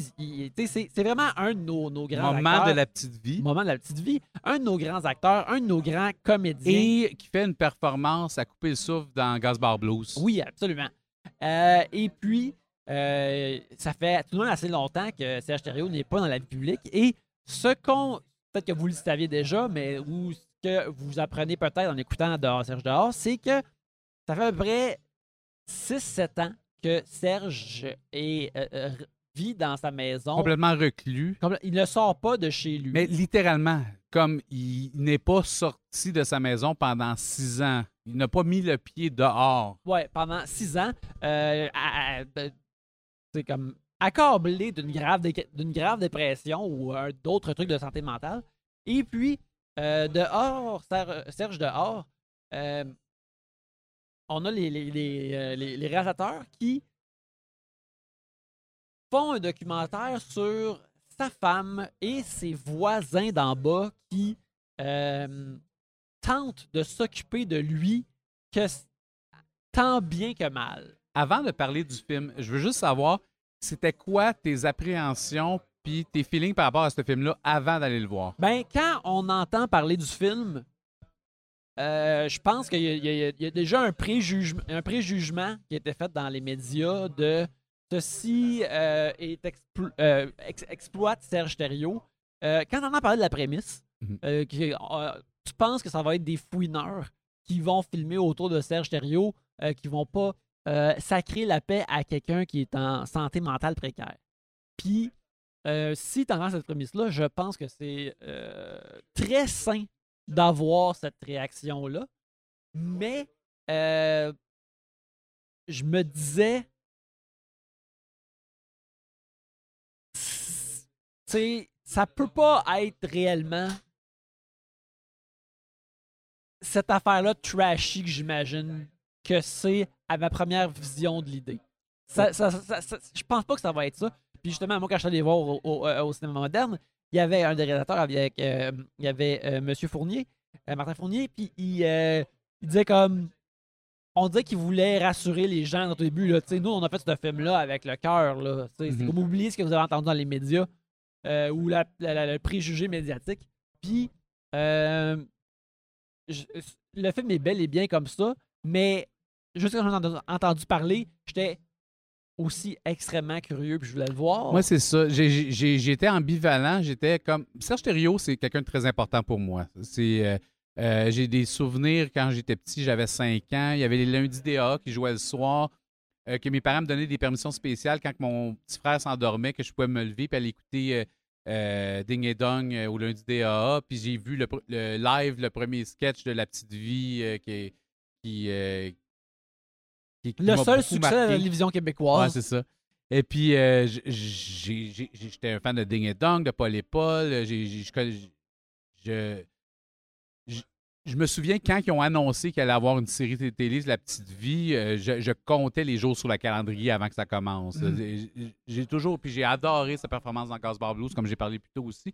Donc, quand j'ai appris ce qui lui arrivait, puis qu'il y avait cette dépression-là il y a une couple d'années, j'étais vraiment, vraiment euh, là. Tu sais, Ça, ça, ça m'attristait beaucoup de savoir que quelqu'un que, que j'admire autant. ou- Puis qui t'a- amené aussi autant de Ouais. savoir que il, retire pas il, il retire plus rien, mettons, d'avoir amené autant de Ouais, plaisir à toi. C'est ça. Fait que ma- je me disais, des dépressions comme ça, il doit plus, il doit plus lui rester tant d'années à vivre comme ça. On peut-tu juste attendre qu'il finisse sa vie avec ses proches, puis, euh, puis euh, faire, faire le documentaire sur lui à ce moment-là? Mais l'affaire qu'il y a, c'est que c'est pas un documentaire sur lui. C'est Puis ça. C'est- ce qu'on- ce découvre à, à travers ce, ce- très court, un, un 68 minutes Ouais. bien tapé, euh, c'est que dans le fond, c'est un documentaire sur les gens qui sont proches de lui puis qui veulent l'aider à s'en sortir, puis comment que, autant qu'ils l'aiment puis autant qu'ils veulent l'aider, c'est tough pour eux autres. C'est- on suit. euh, on suit Anna, qui est la, la- la Ouais. femme, euh, euh, la femme de Serge. On voit un peu euh, Mélina, sa fille, mais on voit surtout euh, Robert, Et, Robert. Robert et Jolande. Qu'est-ce que tu penses de Robert? Robert, c'est ses, voisins d'en bas qui, moi, je les ai adorés parce que il y a. Ah, euh, C'est c'est, euh, des, des gens qui euh, ont probablement a- l'âge de nos parents, d'être un petit peu plus vieux. Ouais, un- peut-être un petit peu plus vieux que mes parents, mais peu- non, je pense à peu près l'âge de mes parents, moi, à Mais- moi, dans mon cas. Fait qu'ils ont une, une, une, une bonhomie de, de, de, de, euh, euh, de parents, euh, de- La version positive de que tu pourrais penser quand tu parles d'un- papa ou d'un maman d'un vieux boomer, tu sais. Ouais, il y a- y a- y a- mais il y a une naïveté touchante dans, son, dans leur personnage, surtout dans le cas de Robert. le- le- comment elle s'appelle l'autre? Euh, euh, Jolande. Jolande. Elle est, est- est plus passive, on, on- elle n'intervient pas tant que ça, mais Robert est comme vraiment, lui, il est on a mission. Ouais, lui, il veut sortir. Lui, il veut. il- dans le fond, il veut convaincre Serge de venir s'asseoir dans la cour avec lui. Il y a Peut-être il y a un même- plan. peut-être même faire le tour du bloc Ouais. à pied. Puis il y a une il y a une certaine naïveté de il a juste besoin d'aller dehors et toucher toucher le foin pour être correct, mais en même temps il, il, il- il- il reste mais en même temps on dirait qu'il respecte le, le fait il, il respecte le, le- le mal qui terrasse Serge, tu sais. Il y avait, il y avait- il y avait- au début, je- il y avait un petit aspect fanboy qui me dérangeait un peu. Comme quand il disait des choses comme euh, euh, ce qu'on pourrait faire, c'est qu'on pourrait appeler l'Union des artistes puis envoyer un paquet de, de- de personnes connues pour essayer de le faire sortir de la maison. Puis là, il y a Anna, la femme de Serge, qui dit Moi, j'aimerais qu'on amène un psychologue. Juste ça. Fait que, ouais, tu sais, mais mais c'était fait dans la plus grande pureté. Dans sa, tu sais, il y a comme une admiration pour les vedettes, mais qui est pas malsaine, qui est comme genre une certaine pureté de, de croire en quelque chose de supérieur à lui. Ouais, c'est comme s'il pense. Ben là, si le casse la petite vie se pointe, il va être content. Ouais. Il Mais va en sortir, mais. Imagine Marc Messier et Rémi Girard qui arrivent ici. Je peux pas croire que Serge va rester en dedans. Ben oui, c'est ça. Regarde, euh, euh, regarde. Moi, je resterais pas en dedans. Ah. Mais. euh, fait c'est ça. fait on, on suit ces personnes-là. On suit, on- on- dans le fond, le, le- le- le gros personnage principal, je pense, c'est- c'est Anna, qui est la femme de Serge, qui. Tu sais, qui. est- est- la sensation d'être une, une- une femme qui est complètement. constamment en train de monter une pente. Ouais. Puis qu'à un moment donné, est fatiguée de monter cette Et, pente-là. et que elle a pas choisi cette vie-là. Parce qu'au moment où elle a connu Serge, il était pas dans une phase dépressive, mais c'est arrivé très, très tôt dans leur relation. Mais à ce moment-là, il était comme déjà un peu engagé. Je pense qu'il avait déjà un enfant au moment où il a commencé des premières dépressions. Euh, il a toujours eu des dépressions toute sa vie, mais cette, cette phase-là, je pense qu'elle ne s'attendait pas nécessairement à ça. Puis était comme embar- embarqué dans un engrenage que beaucoup de gens auraient sorti, mais elle a voulu rester parce qu'elle espérait que ça s'arrange. Puis là, ça se finit par pas s'arranger. Fait que ça, je pense que le, le film, ultimement, c'est comme, tu sais, c'est- un beau témoignage euh, des gens qui sont autour de Qui cette s'oublie- qui personne-là. s'oublie pour d'autres personnes. Oui, tu sais, comme, euh, euh, euh, tu sais, tu vois, euh, tu vois euh, Robert qui va y acheter des jeans, genre, pour être sûr, puis pour être, soit correct. Tu sais, comme t'as-tu besoin de nouveaux jeans? Il a jamais demandé de- des jeans. C'est lui, il est allé chez. euh, euh, c'était quoi le magasin de jeans? Je me rappelle plus. Mais non, mais, tu il parle qu'il était comme Ouais. au club optimiste pour Ouais. ramasser de l'argent, puis après aller acheter des jeans, puis tout ça. Puis regarde, ils sont comme élastiques. Là, il va être correct s'il, plus, prend de poids ou s'il prend moins de poids. là, il va être correct. Ouais. Puis ça, c'est, vraiment avenant. Et euh, bref, ultimement, je comprends que quelqu'un entend la prémisse, il est comme. Il se sert dans de, de- d'un cauchemar télé-réalité-esque, Ouais. mais c'est pas ça. Non. Euh, c'est, c'est euh, vraiment fait avec une grosse, avec beaucoup de chaleur humaine. Et puis, euh, ça a tout de même une belle issue. Ça a pas, euh, ça- Ouais. ça a comme une, une- une- une- euh, ça, ça conclut pas les, les, les, les, Non, problèmes- non, le- les- les- il y les a- problèmes de la- il y a encore beaucoup d'embûches en chemin, mais il y a comme un, une genre de note d'espoir vers la fin. Il y a une note d'espoir vers la fin. Puis, tu sais, euh, pas qu'on veut spoiler des films, mais en même temps, je pense qu'en disant qu'il y a une note d'espoir vers la fin, ça va peut-être, ça peut-être intéresser plus de gens à le voir autrement. Ouais, je, je suggère surtout que c'est pas, très long. Mhm. C'est, euh, puis, en tout cas, moi, dans mon cas, euh, j'ai été le voir au cinéma Saint-Eustache avec mes parents, euh, qui ont aussi été très émus par ça. Il n'y avait pas nécessairement autant d'appréhension que moi, mais euh, ils, ont, ils ont été, ils ont été touchés par, par tous les personnages de ça, euh, c'est, et puis émus. Quand le film a terminé, euh, c'est quoi le nom de l'autre réalisateur? C'est La Tulipe? Euh, Pierre-Luc Latulippe. Pierre-Luc il, il est monté, il est monté sur la scène, puis, euh, puis euh, on applaudit parce que d'habitude, quand tu applaudis au cinéma, tu te dis j'applaudis pourquoi, mais là, le réalisateur était là. Fait que ça valait la peine. il applaudit. Il est arrivé sur, sur- je sais pas, je sais pas pour toi, mais moi, il est arrivé sur scène, puis il a dit euh, donc, euh, c'était avec le cœur, tout ça, je suis content que vous avez, vous avez applaudi. J'ai une surprise pour vous. Puis sur la scène est montée Anna, la, la femme de, de, de Serge Thériault, Melinda, sa, sa fille, Robert et tous les personnages du film, à part Serge Thériault, sont montés sur la scène. Puis là, ça a comme, Oh, wow. vali- ça a comme validé ce qu'on venait de voir. C'est comme un film sur eux autres, sur ce qu'ils ont vécu. Puis là, j'ai comme vraiment été ému, la petite larme, là, de, de voir, oh mon Dieu, ces gens-là existent vraiment euh, au-delà du documentaire que je viens de voir et approuvent ce qui a été vu. Parce que des fois, tu te dis, euh, euh, est-ce qu'ils sont contents de comment ils ont été montrés dans ce film-là? Mais ils l'ont. Si- S'ils font une tournée euh, de, de, de, de- salles de, de cinéma de répertoire euh, pour, pour, aller, pour aller voir pour aller voir le, le public. Puis là, il y, avait, il y a eu un QA avec eux autres. Mhm. Là, ma mère euh, s'est levée la main et a, a crié comment, comment qu'il va. Puis là, Anna a répondu que- que- qu'il allait bien. Puis en tout cas, sans spoiler. Ben justement, le moi, moi aussi, Ouais, ben, le monde m'a demandé, il y, avait une dame qui a demandé comme Martin, comment il va, Serge?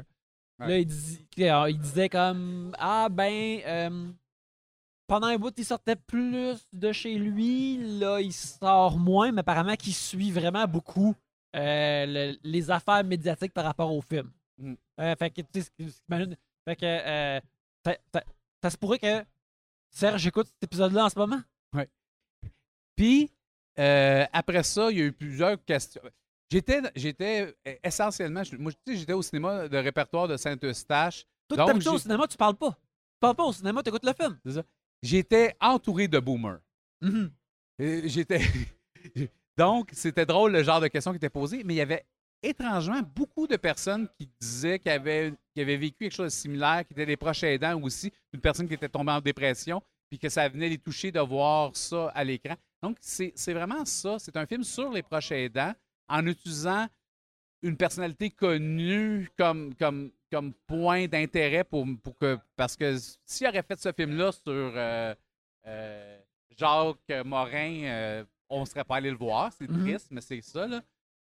Et là, il y a une personne qui a, qui a levé la main, qui s'est levée, puis qui a, qui a dit- qui a demandé à Anna Vous, comment vous allez C'est ça que je veux vraiment savoir. Et elle s'est mise à pleurer, puis elle a dit Mon Dieu, tellement heureux que vous me posiez cette question-là, parce que tout le monde me demande tout le temps comment va Serge. Tout le temps, tout le temps. Les gens m'appellent. Mettons, Claude Meunier m'appelle, tout ça, mais il n'y a jamais personne qui me demande comment tu vas, toi, Anna. Oh, man. Ouais. Puis, euh, comment allait-elle? Euh, ou c'était- juste C'est de. difficile. Comme, comme euh, était sur le point de quitter Serge Thériault. on Ouais, voit film. voit, on le voit dans le film, oui. Et là, en ce moment, elle, elle- elle sent que s- on- elle sent de l'espoir, elle s'en s'en va vers quelque chose, elle sent que ses efforts n'ont pas été vains. Ah, Ouais. ça, c'est- ben, regarde, euh, Vue de euh, bonhomme. Vue de bonhomme, vue de bonhomme. Ouais, ben, tu sais, Serge Thériault est un bonhomme comme. euh, il est, euh, à, à cause de la petite vie d'une propriété intellectuelle. Hey, euh, Donc, tu le suggères. oui, oui, je suggère. Je- je- oui, oui, j'ai j'ai vraiment bien aimé ça. Euh, ben, bien aimé ça. Ça- C'était c'était comme Ouais. euh, un.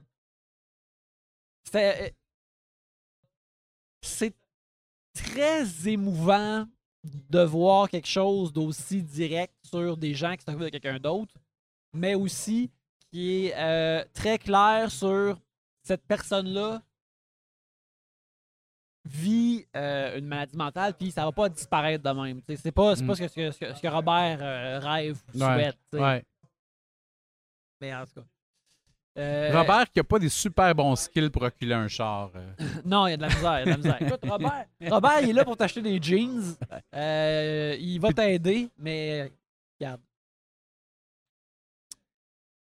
On va maintenant passer à quelque chose de totalement différent, mon Oui. cher. On va euh, parler d'une adaptation Mm. euh, de, de animé qui est sorti sur Netflix récemment, qui est comme un, tout de même un gros, qui était un gros deal de comme, publicisé pour Netflix, qui a, eu des billboards un peu partout. On parlait de l'adaptation Netflix de Cowboy Bebop. Euh, Cowboy Bebop est premièrement une série animée qui est sortie dans les années 90, vers la fin des années 90, euh, qui est créée par euh, euh, Yatate, mais qui est reconnu comme étant vraiment le travail de son réalisateur principal, Shinichiro Watanabe. Et Cowboy Bebop, c'est ce qui est devenu un des, des, des, des animés des années 90 classiques, c'est que si tu demandes un, un top 5, même un top 3 des séries animées des années 90, Cowboy Bebop est là, euh, dépendant de l'opinion de la personne ou dans le top 3. Mais mais il est définitivement dans le top 5. Il est dé- définitivement dans le top, dans le top 5, même- dans le top 3 aussi. Ouais, ouais. Et puis, euh, euh, c'est ça, c'est un show culte. C'est un genre de. La façon de le décrire, c'est que c'est pas un space opera, mais c'est un space jazz, baby. Et euh, c'est c'est euh, c'est, euh, western, c'est film noir, euh, c'est euh, dans son traitement animé, c'est aussi même de, de- de la, de la- nouvelle vague française des années 60. Mais ça, c'est de la façon. Ça, c'est les. Mais tout à travers le prisme du, du style animé, Ouais. mais en, en empruntant à tous ces genres-là. tous ces genres-là. Mais l'histoire, c'est euh, ça se passe dans le futur où euh, la Terre n'est plus autant vivable qu'avant. Fait que là, il y a- plusieurs colonies à travers, euh, le, cosmos. Et puis, dans ces colonies-là, qui ne sont pas des colonies science-fictionnelles tant que ça, ils ont toutes l'air de des, des villages et des. Ils ont soit de l'air de Hong Kong ou Singapour ou d'une ville européenne ou euh, d'un bled du Far West. Ouais. c'est- la- souvent dans le même épisode. souvent dans le même épisode. Et puis, on, on suit euh, des chasseurs de primes parce que la, la police intersidérale euh, n'est pas si bonne que ça. Alors, la job de pogner des criminels tombe à des chasseurs de primes qui, le- dans le joual de cet univers-là, sont des cowboys. Et on suit trois cowboys qui sont sur le- un vaisseau qui s'appelle le Bebop. On suit Jet Black, qui est comme un, un, un, un dude euh, plus vieux, euh, bourru. euh, qui- Ancienne police. ancienne police qui est désil- désillusio- désillusionné de, de la police qui est devenue justement un, un cowboy avec son vaisseau.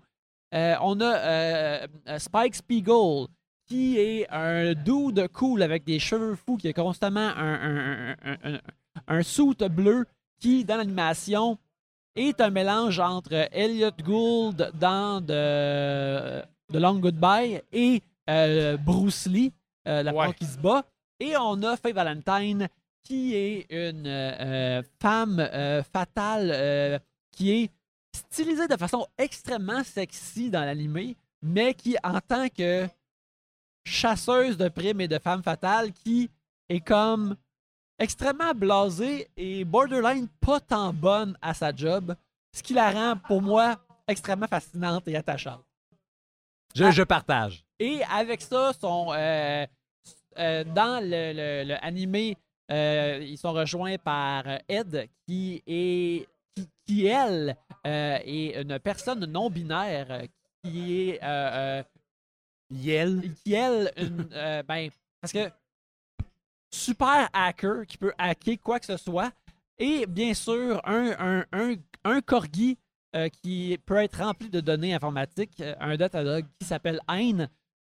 Et euh, la série animée est 26 épisodes où encore là, c'est ça, tu as tout ces- ce mélange de genres-là pour raconter des histoires qui sont pour la plupart toutes des, des- des enquêtes de la semaine ou des bounty of the week, de pogner quelqu'un, mais c'est raconté de façon euh, nonchalante, extrêmement cool, avec une trame sonore euh, de très jazzée par Yoko Kano qui fait comme 55% du mood de la série. Oui.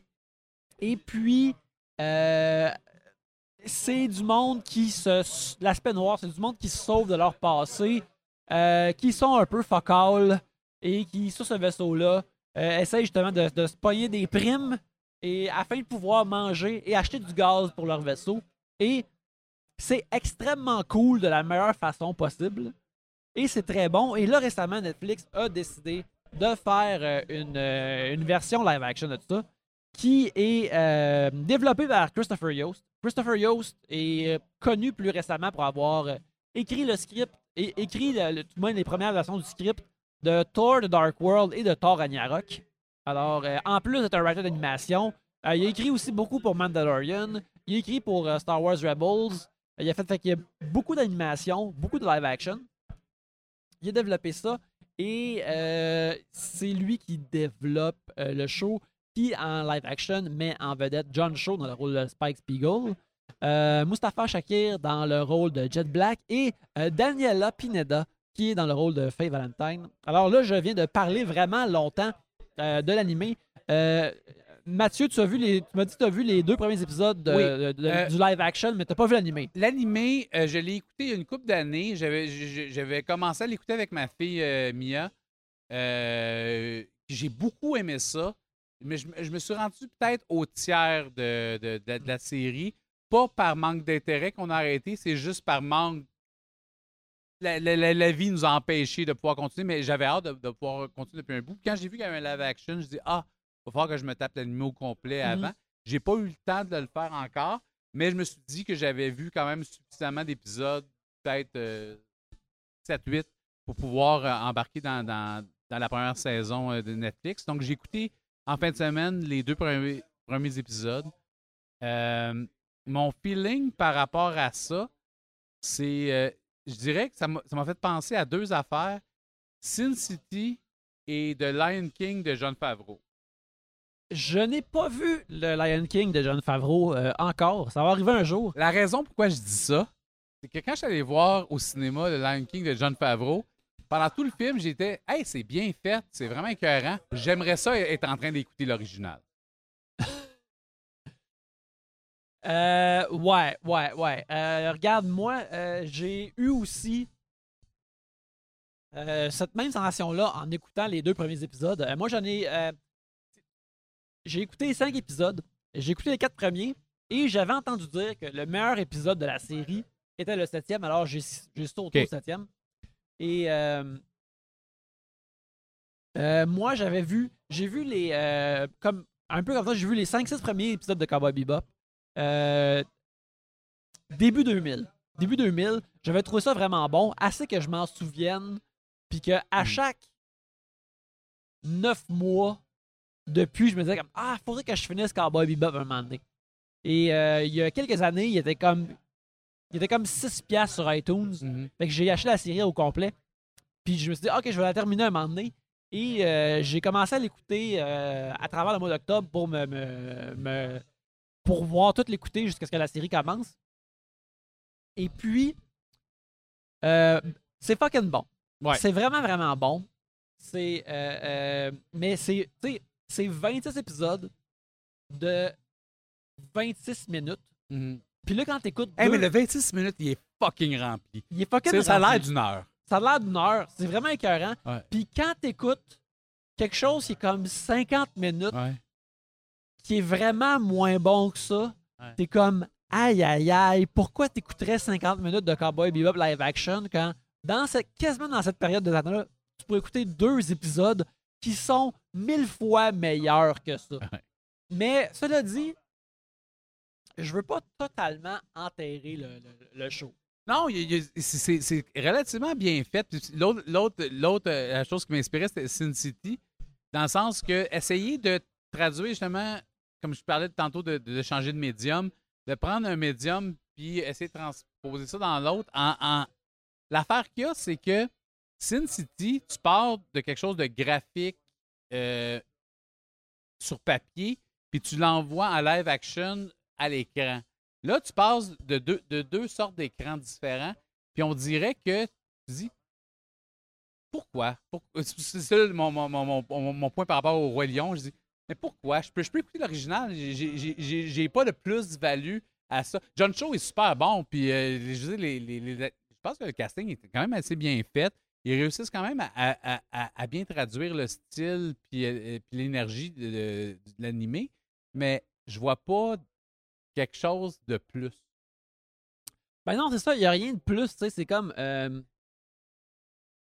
Faut que. ce- C'est comme Quand- dans le cas de Sin City, c'est intéressant de voir, quelque, de, de- de voir la bande dessinée traduite à l'écran parce que la bande dessinée était très cinématographique, était très inspirée des films noirs. tout Ouais. ça. Puis de, de le voir euh, présenté à l'écran, c'était vraiment intéressant. Là, j'ai de la misère à comprendre, c'est à part le fait que oui, là, c'est en anglais ou c'est en japonais. Oui, c'est en anglais ou c'est en japonais. Et euh, c'est. Je pense que tu vas avoir un plus grand auditoire pour ça que pour le dessin animé.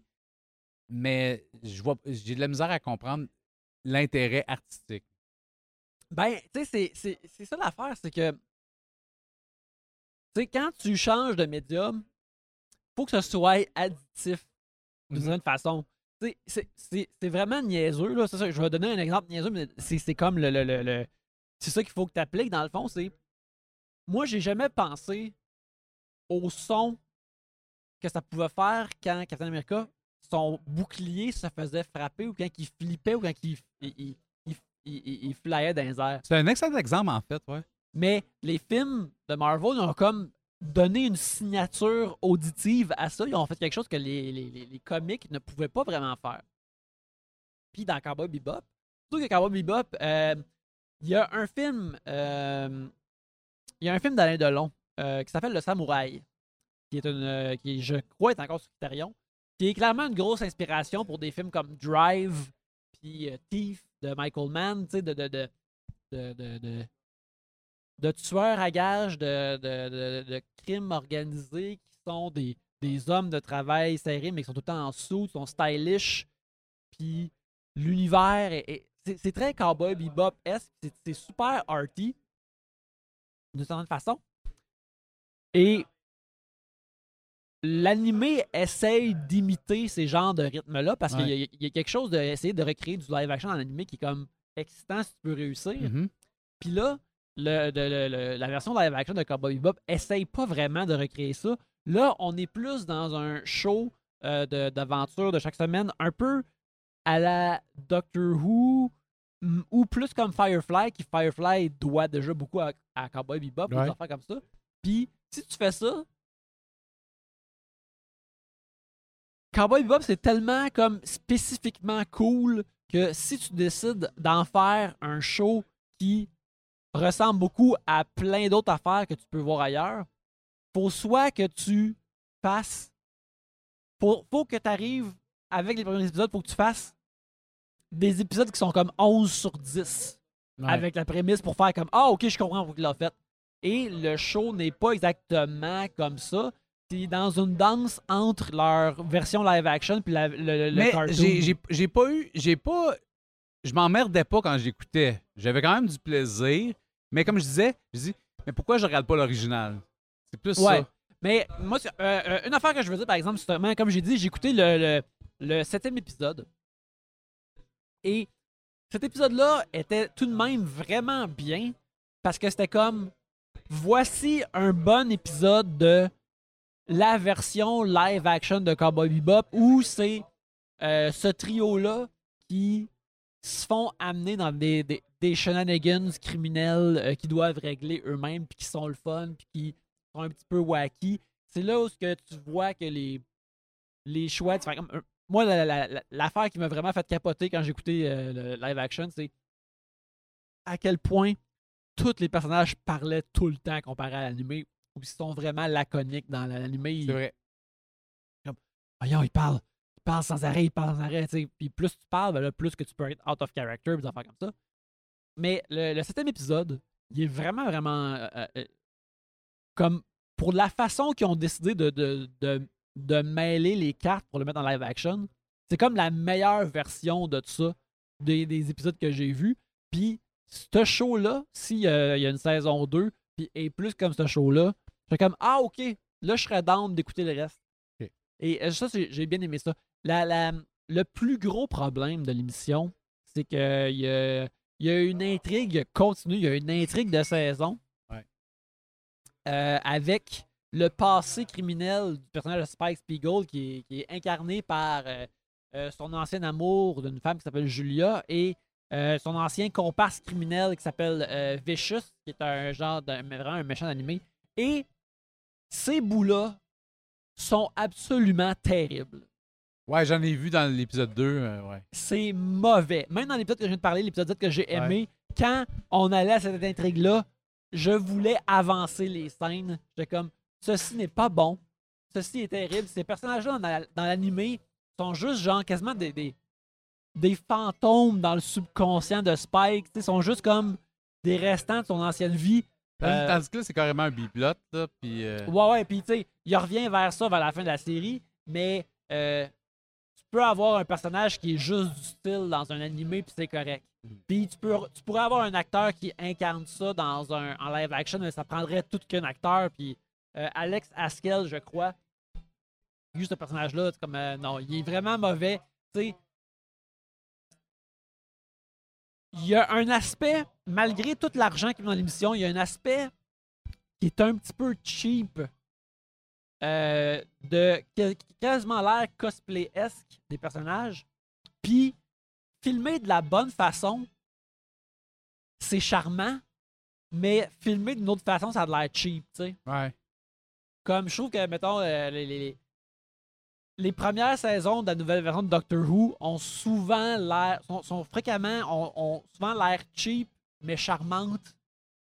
Versus Cowboy Bebop, c'est comme, ah, les décors sont comme pas pires, mais là, j'ai l'impression de voir du monde en cosplay dans un décor. Mais Mhm. bref, euh, à, à part les intrigues criminelles de, de Vicious puis de Julia, euh, c'est correct, mais je pense que le monde risque d'être plus intéressé par la version live action qui nous écoute, mais euh, la série euh, est sur Netflix en ce moment en Ouais, ça, animé, puis est vraiment écœurante. Fait que, C'est ça. Fait que entre les deux, moi, je, choisis, je suggérerais vraiment la version animée. C'est ça que, en fait, après avoir écouté les deux premiers épisodes de, de live action, ça m'a donné le goût de finir la série animée. Ce que je, que je vais probablement faire avant de revenir au live action. Ouais, parce que ça, c'est- des intrigues de la semaine qui sont vraiment cool. Euh, les, aspects science-fictionnels qui sont inventés sont juste vraiment bien glissés, racontés de façon intéressante. Euh, Puis il y a des affaires aussi qui sont vraiment, vraiment émouvantes. Il y a des épisodes euh, sur, mettons, le, le- le- passé de Faye Valentine qui m'ont fait larmoyer et qui, dans la qui ont été utilisés justement dans l'épisode 7 et qui euh, ils ont pratiquement été copy-pastés parce que c'était juste trop bon. Ben, c'est une adaptation, c'est normal.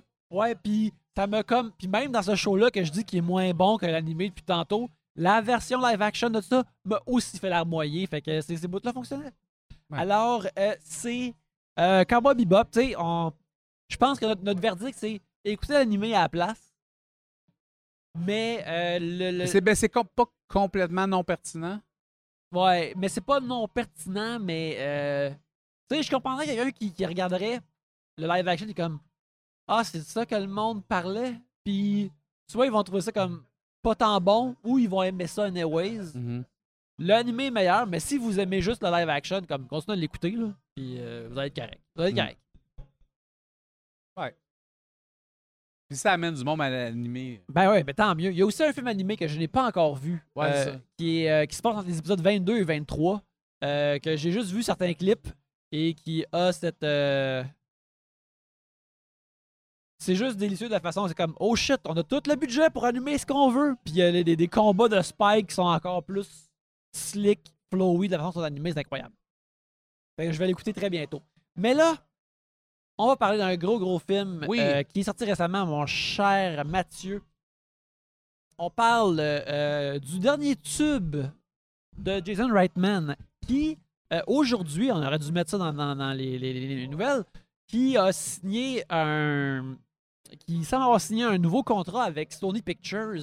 Lui et Jill Keenan, qui a coécrit Ghostbusters Afterlife. Alors, Jason Reitman semble être dans l'écurie Sony pour quelques années.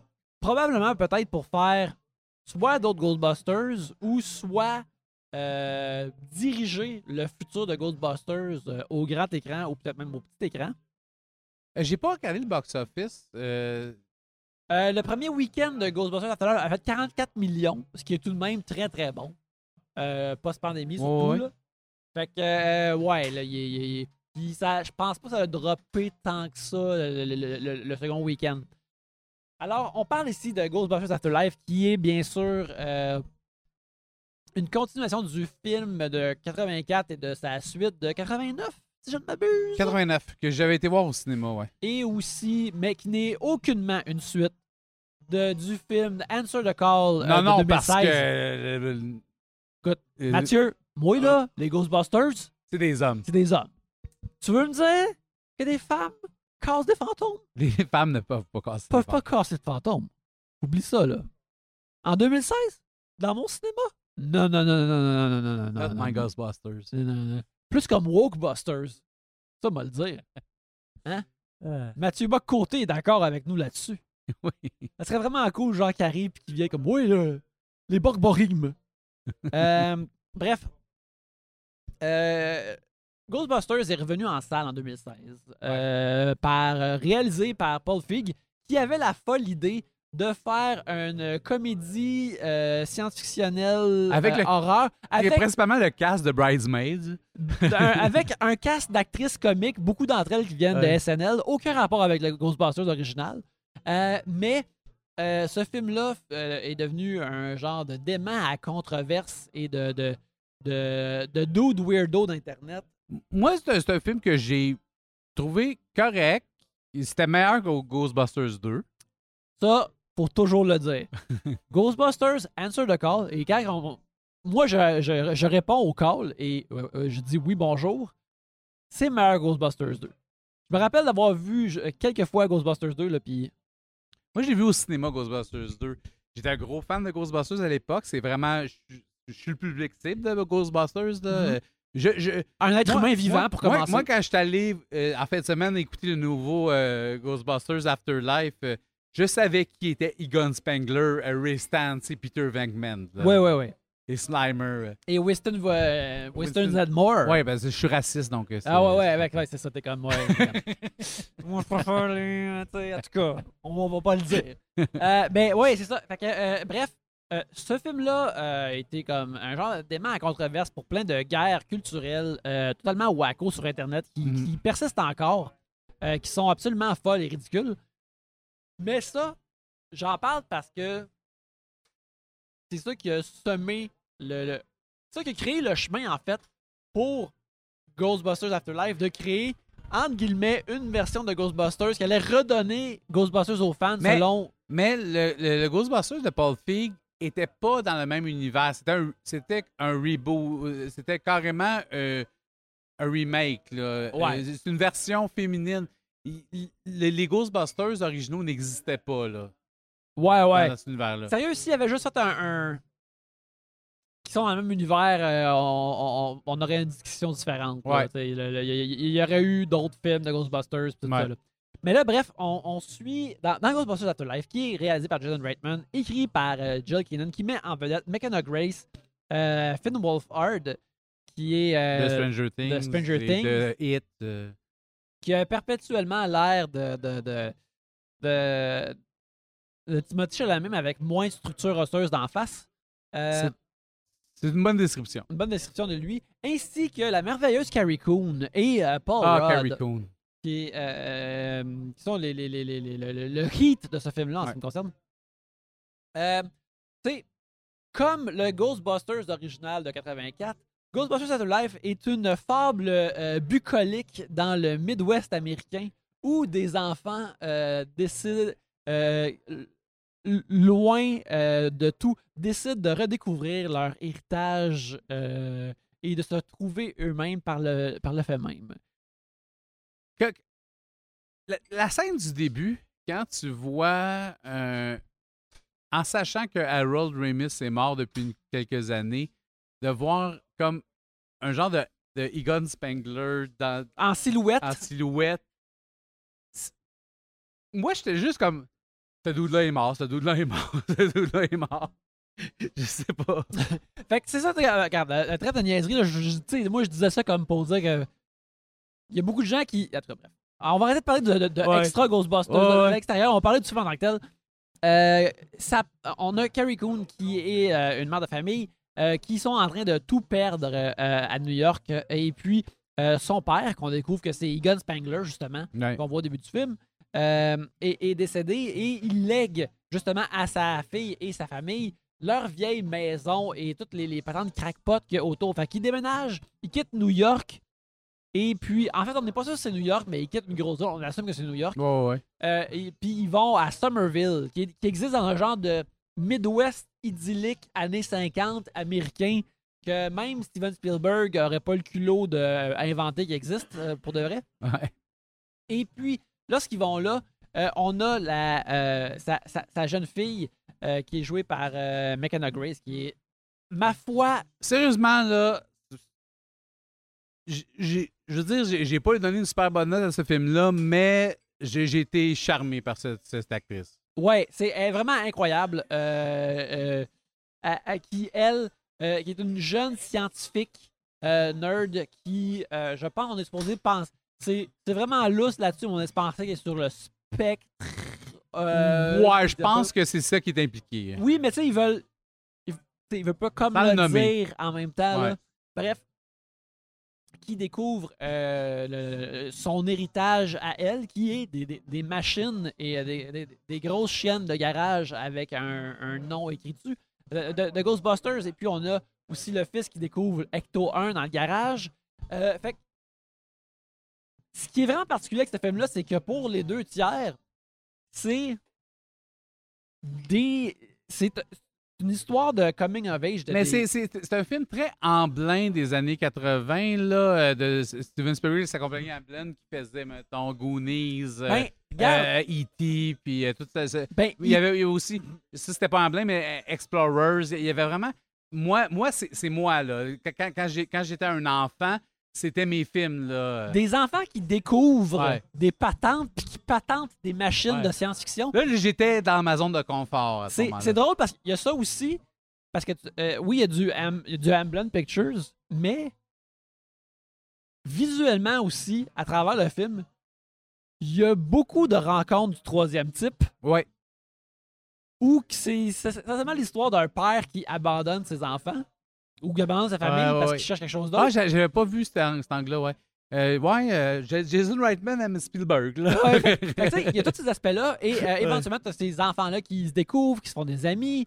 C'est super charmant. C'est essentiellement un film de- de- d'enfants qui découvrent Ouais, mais une maison hantée. j'ai vu ta story qui dirait Hey, ils ont refait Super, Super 8, là.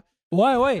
ben, ça, c'est. euh, je je vais y revenir plus tard, mais ça, c'est vraiment particulier. Puis, t'as un film tout de même charmant d'enfants qui découvrent des maisons hantées puis des, des machines, dans le fond. Ouais. Et éventuellement, ça devient une affaire comme non, c'est les Ghostbusters. Il y, a Mm. des, il y a des affaires de Ghostbusters et les, les moi, de moi, Ghostbusters. moi, je arrivent. dire que le premier tiers du film, j'étais all-in. J'ai vraiment. Je pense que c'est quand. c'est- probablement vers la fin que j'ai débarqué un peu. Ben ouais, moi, pour ma part, on, on parle de son Ouais. C'est comme. Moi aussi, les, les deux. Les premiers deux, deux tiers du film, j'étais Ah comme. ouais. Ceci Ouais. est charmant. Mhm. Ceci est bon. Euh, ça semble entièrement filmé dans des champs pour de vrai, Mhm. dans des vraies places pour de vrai. Il semble pas avoir tant de green screen que ça. Mais tu Je sais, trouve ça, ça ça très faisait beau. beaucoup penser à Force Awakens que on utilise une franchise connue puis on vous présente des nouveaux personnages avec une, avec une histoire qui est calquée sur l'ancienne, mais assez différente pour que ce soit un film différent. Mais moi, je trouve que ça ressemble pas à Force Awakens tant que ça parce que Force Awakens est poussé par une énergie de Asti que c'est cool ça? Hey, Star. Wars là. Check, check comment Asti que c'est le. Chris. hey, non, regarde, non, non. Il y a cette version là, t'as un peu. Là, on est avec des Stormtroopers. Là, on est sur une planète de sable. Asti que c'est cool? Il y a Check ça. quand même eu un Ouya Gonna Call. Ouais, je sais. Il y a, y y y plein de références. Il y a, plein de. Ouais. Il y a plein de voir un objet de Ghostbusters et la, la, la, la caméra lorgne euh, l'objet comme si c'était une belle madame et que le réalisateur était, euh, était Brian De Palma. Je pense qu'il a oublié ma bière. Tu, tu devrais lui, lui- le salut. Excusez-moi, je- vas-y. C'est correct, c'est correct. Et puis, euh, euh, oui. Oui. Je prends une blonde aussi, s'il te plaît, mon. Et puis, euh, euh, euh, non, Force Awakens est, est, est, est présenté avec une torque de Chris que c'est cool Star Wars, pas si bizarre de Star Wars. Je trouve que euh, Ghostbusters Afterlife, on, disait, on dirait que Jason Reitman, il, il trouve ça plus cool de faire son film d'enfant Spielberg, puis qu'à un moment donné, il est comme, bon, ben là, il y, a des- il y a des Ghostbusters. Il y a des affaires de Ghostbusters. Puis, euh, en fait, je trouve ça vraiment particulier parce que on va parler des adultes Oh, oui. l'instant, de, de Carrie Coon Euh, et de Paul Carrie- Rudd. Qu'est-ce que qu'est-ce que tu euh, penses de Carrie Coon? Moi, moi, moi, moi, j'ai écouté euh, la série euh, Leftovers qui est, est- est totalement hallucinante dans ce film. Ben, regarde, j'ai adoré son rôle de Proxima Midnight dans Avengers Infinity War et Endgame. j'ai ignoré. je pense, pas qu'elle était utilisait son, à son plein potentiel dans, Merci beaucoup. Dans, dans, Infin- dans Infinity War, mais vas-y. Mais euh, en fait, j'ai toujours pas vu euh, Leftovers. Euh, Ah, je, veux, je veux, je, veux, je veux le voir, je veux le voir. C'est juste que ça n'a pas donné encore. Euh, mais elle, je l'ai beaucoup aimé dans le film. Euh, je trouve qu'elle et Paul Rudd euh, sont tellement charismatiques ensemble, puis ils ont une énergie très vraie de, de on est des adultes et la vie n'a pas vraiment été de notre sens et c'est ça notre vie maintenant. Et ils ont l'air d'avoir du pla- Je parle des acteurs, pas des pe- personnages. là. Ils ont l'air d'avoir du plaisir d'être là. Euh, Ben, je pense que, euh, regarde, euh, euh, c'est un affaire que j'ai mentionné tantôt, c'est que c'est un film qui se passe tout dans des vrais endroits. mhm. Tu sais, je serais pas surpris que là, Paul Rudd, ça fait une coupe de, de films de Marvel qui fait là, il trouve ça cool d'être dans un désert pour de vrai, pour faire une, pour faire une scène ou être dans une vraie classe avec des, des jeunes acteurs. Paul Rudd, il est très bon avec les enfants, je trouve. Ouais. Oui, ah oui, c'est ça, euh, c'est vrai. Puis, euh, euh, tu sais, euh, justement, être dans des vrais environnements, toutes ces affaires-là, euh, il, est- il est vraiment bon, c'est super charismatique. Euh, puis c'est ça, tu sais, comme toutes les euh, Finn Wolfhard aussi, il est vraiment bon dans son. Comme, il trippe sur la fille du. du, du, euh, Et- du, du restaurant des années 50 dans lequel il travaille, tu sais. Il n'y a pas vraiment d'antagoniste dans ce film-là? C'est quand même assez. Tout le monde. En fait, le- le- je dirais que le, le plus gros problème, on va, on va y venir plus tard, c'est que. C'est justement l'intrigue Ghostbusters est comme. Ah oui, c'est vrai, c'est un film de Ghostbusters.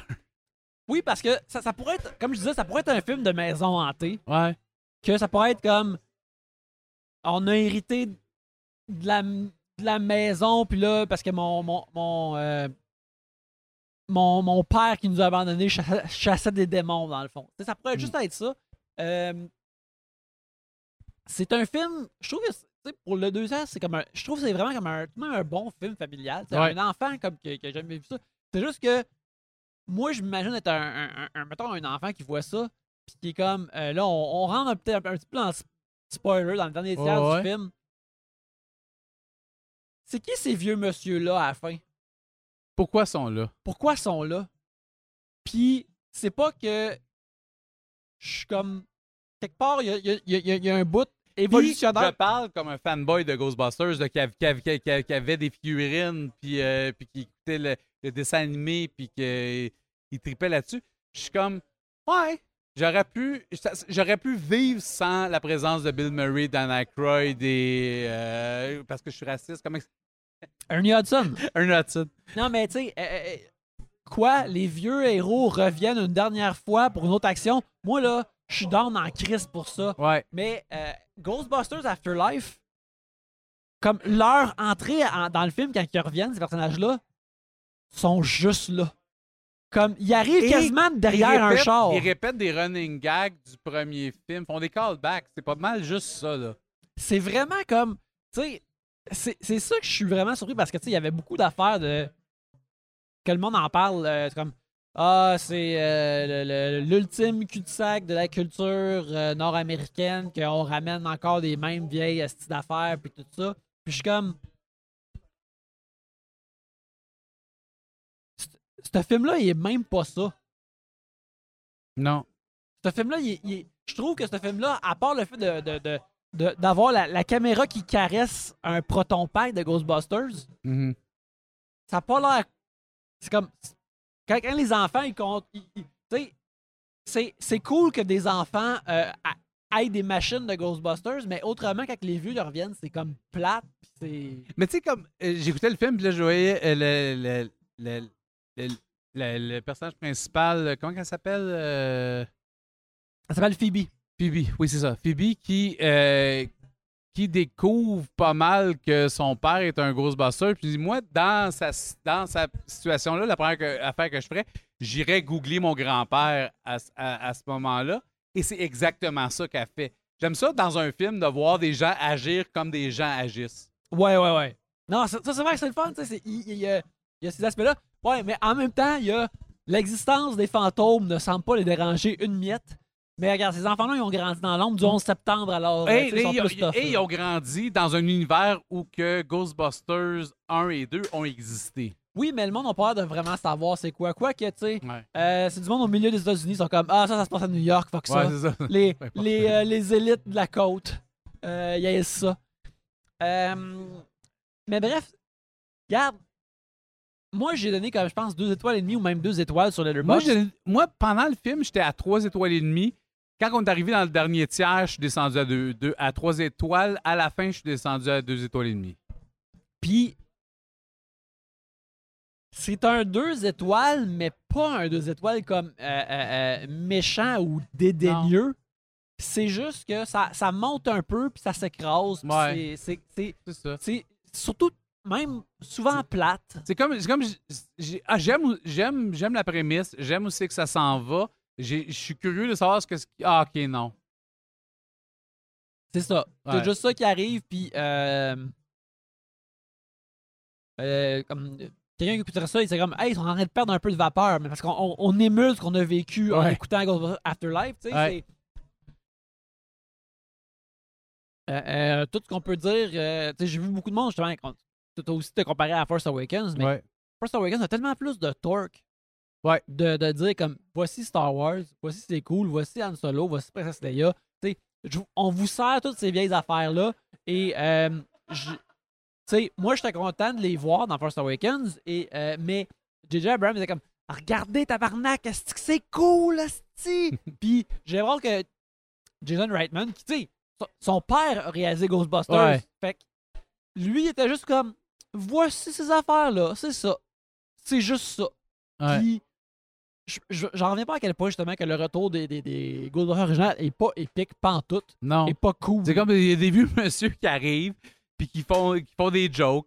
Euh, Bi- Bi- Bill Murray a l'air d'avoir du plaisir. Il a l'air d'avoir moyen du plaisir. Il a l'air de dire un peu n'importe quoi, mais sérieux, tu sais, plus tôt dans le film, on- euh, euh, quand, euh, quand Phoebe enfile le proton pack, tu- tu vois comme, oh shit, un proton pack, c'est pesant.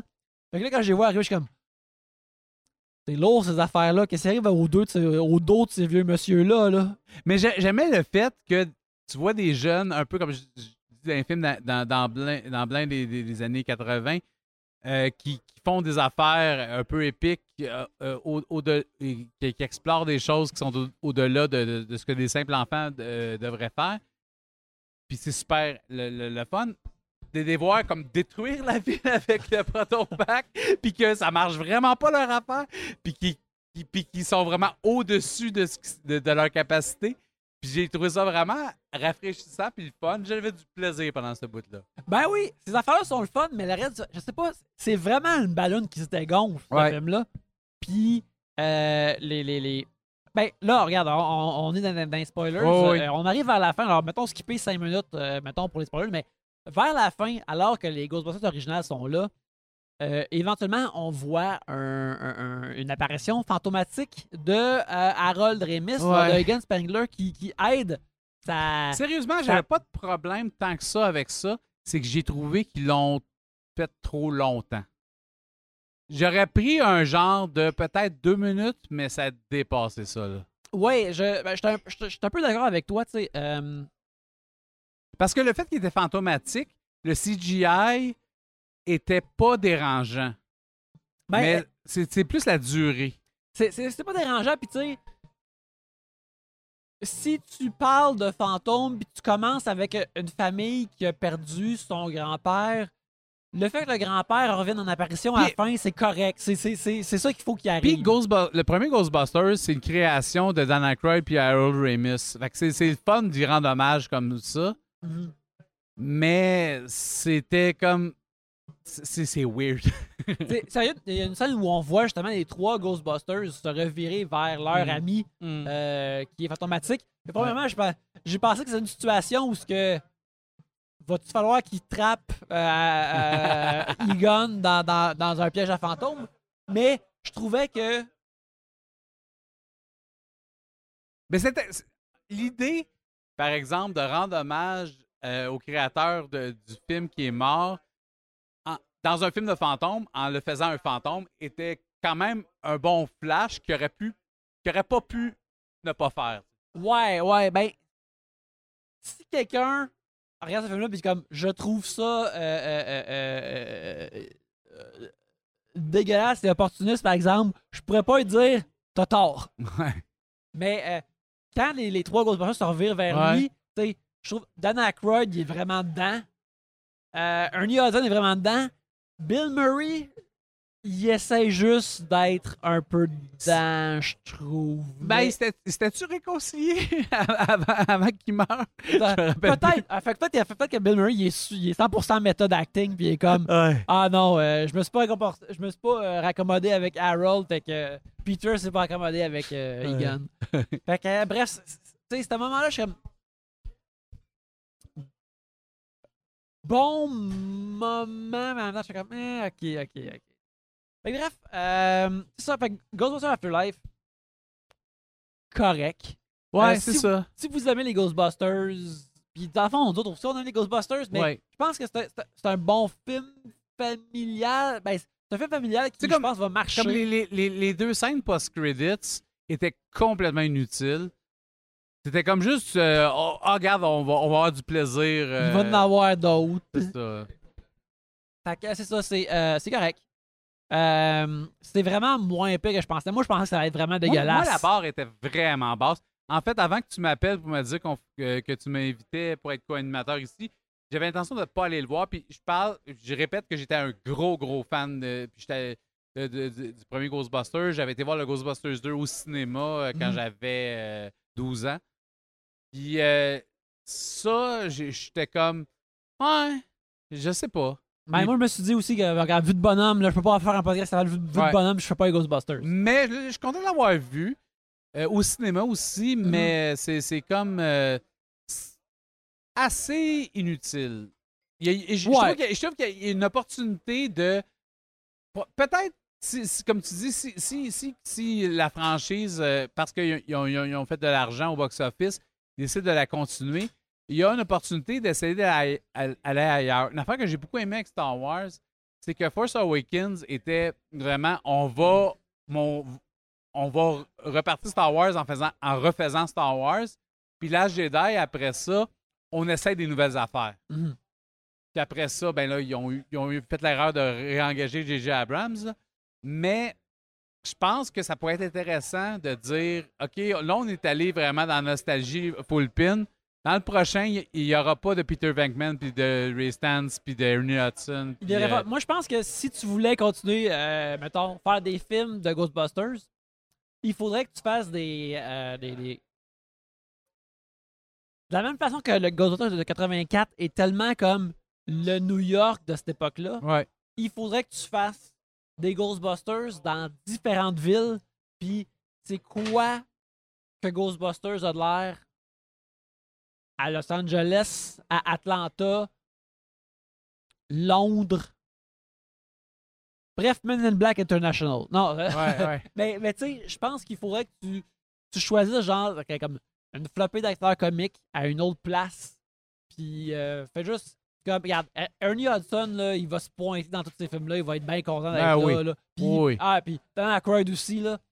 Dan Aykroyd et Ernie Hudson vont se pointer dans tous ces films-là. Fait que faites-les qu'ils visitent les, ma- le- le- le- le- les franchises, là. Ça va être bien correct, là. Ouais. Alors là-dessus, on va terminer cet épisode. Oui. Euh, mon cher Mathieu, les gens qui veulent te suivre sur Internet, ils te trouvent où? Euh, je pose des niaiseries sur Instagram sous euh, M Bonheur. euh, puis sur Twitter, je suis moins actif ces temps-ci. Donc, euh, vous pouvez voir, je m'appelle Monsieur Bonheur en un mot, mais sinon,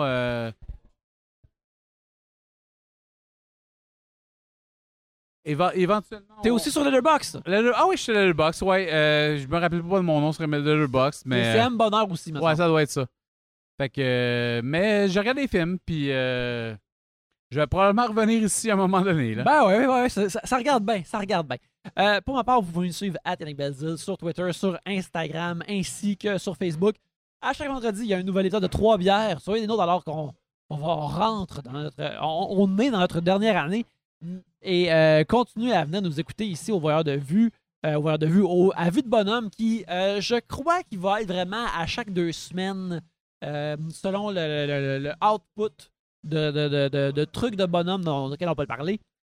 Alors là-dessus, on va terminer cet épisode. Mais avant de partir, je vous inviterai à aller voir des vues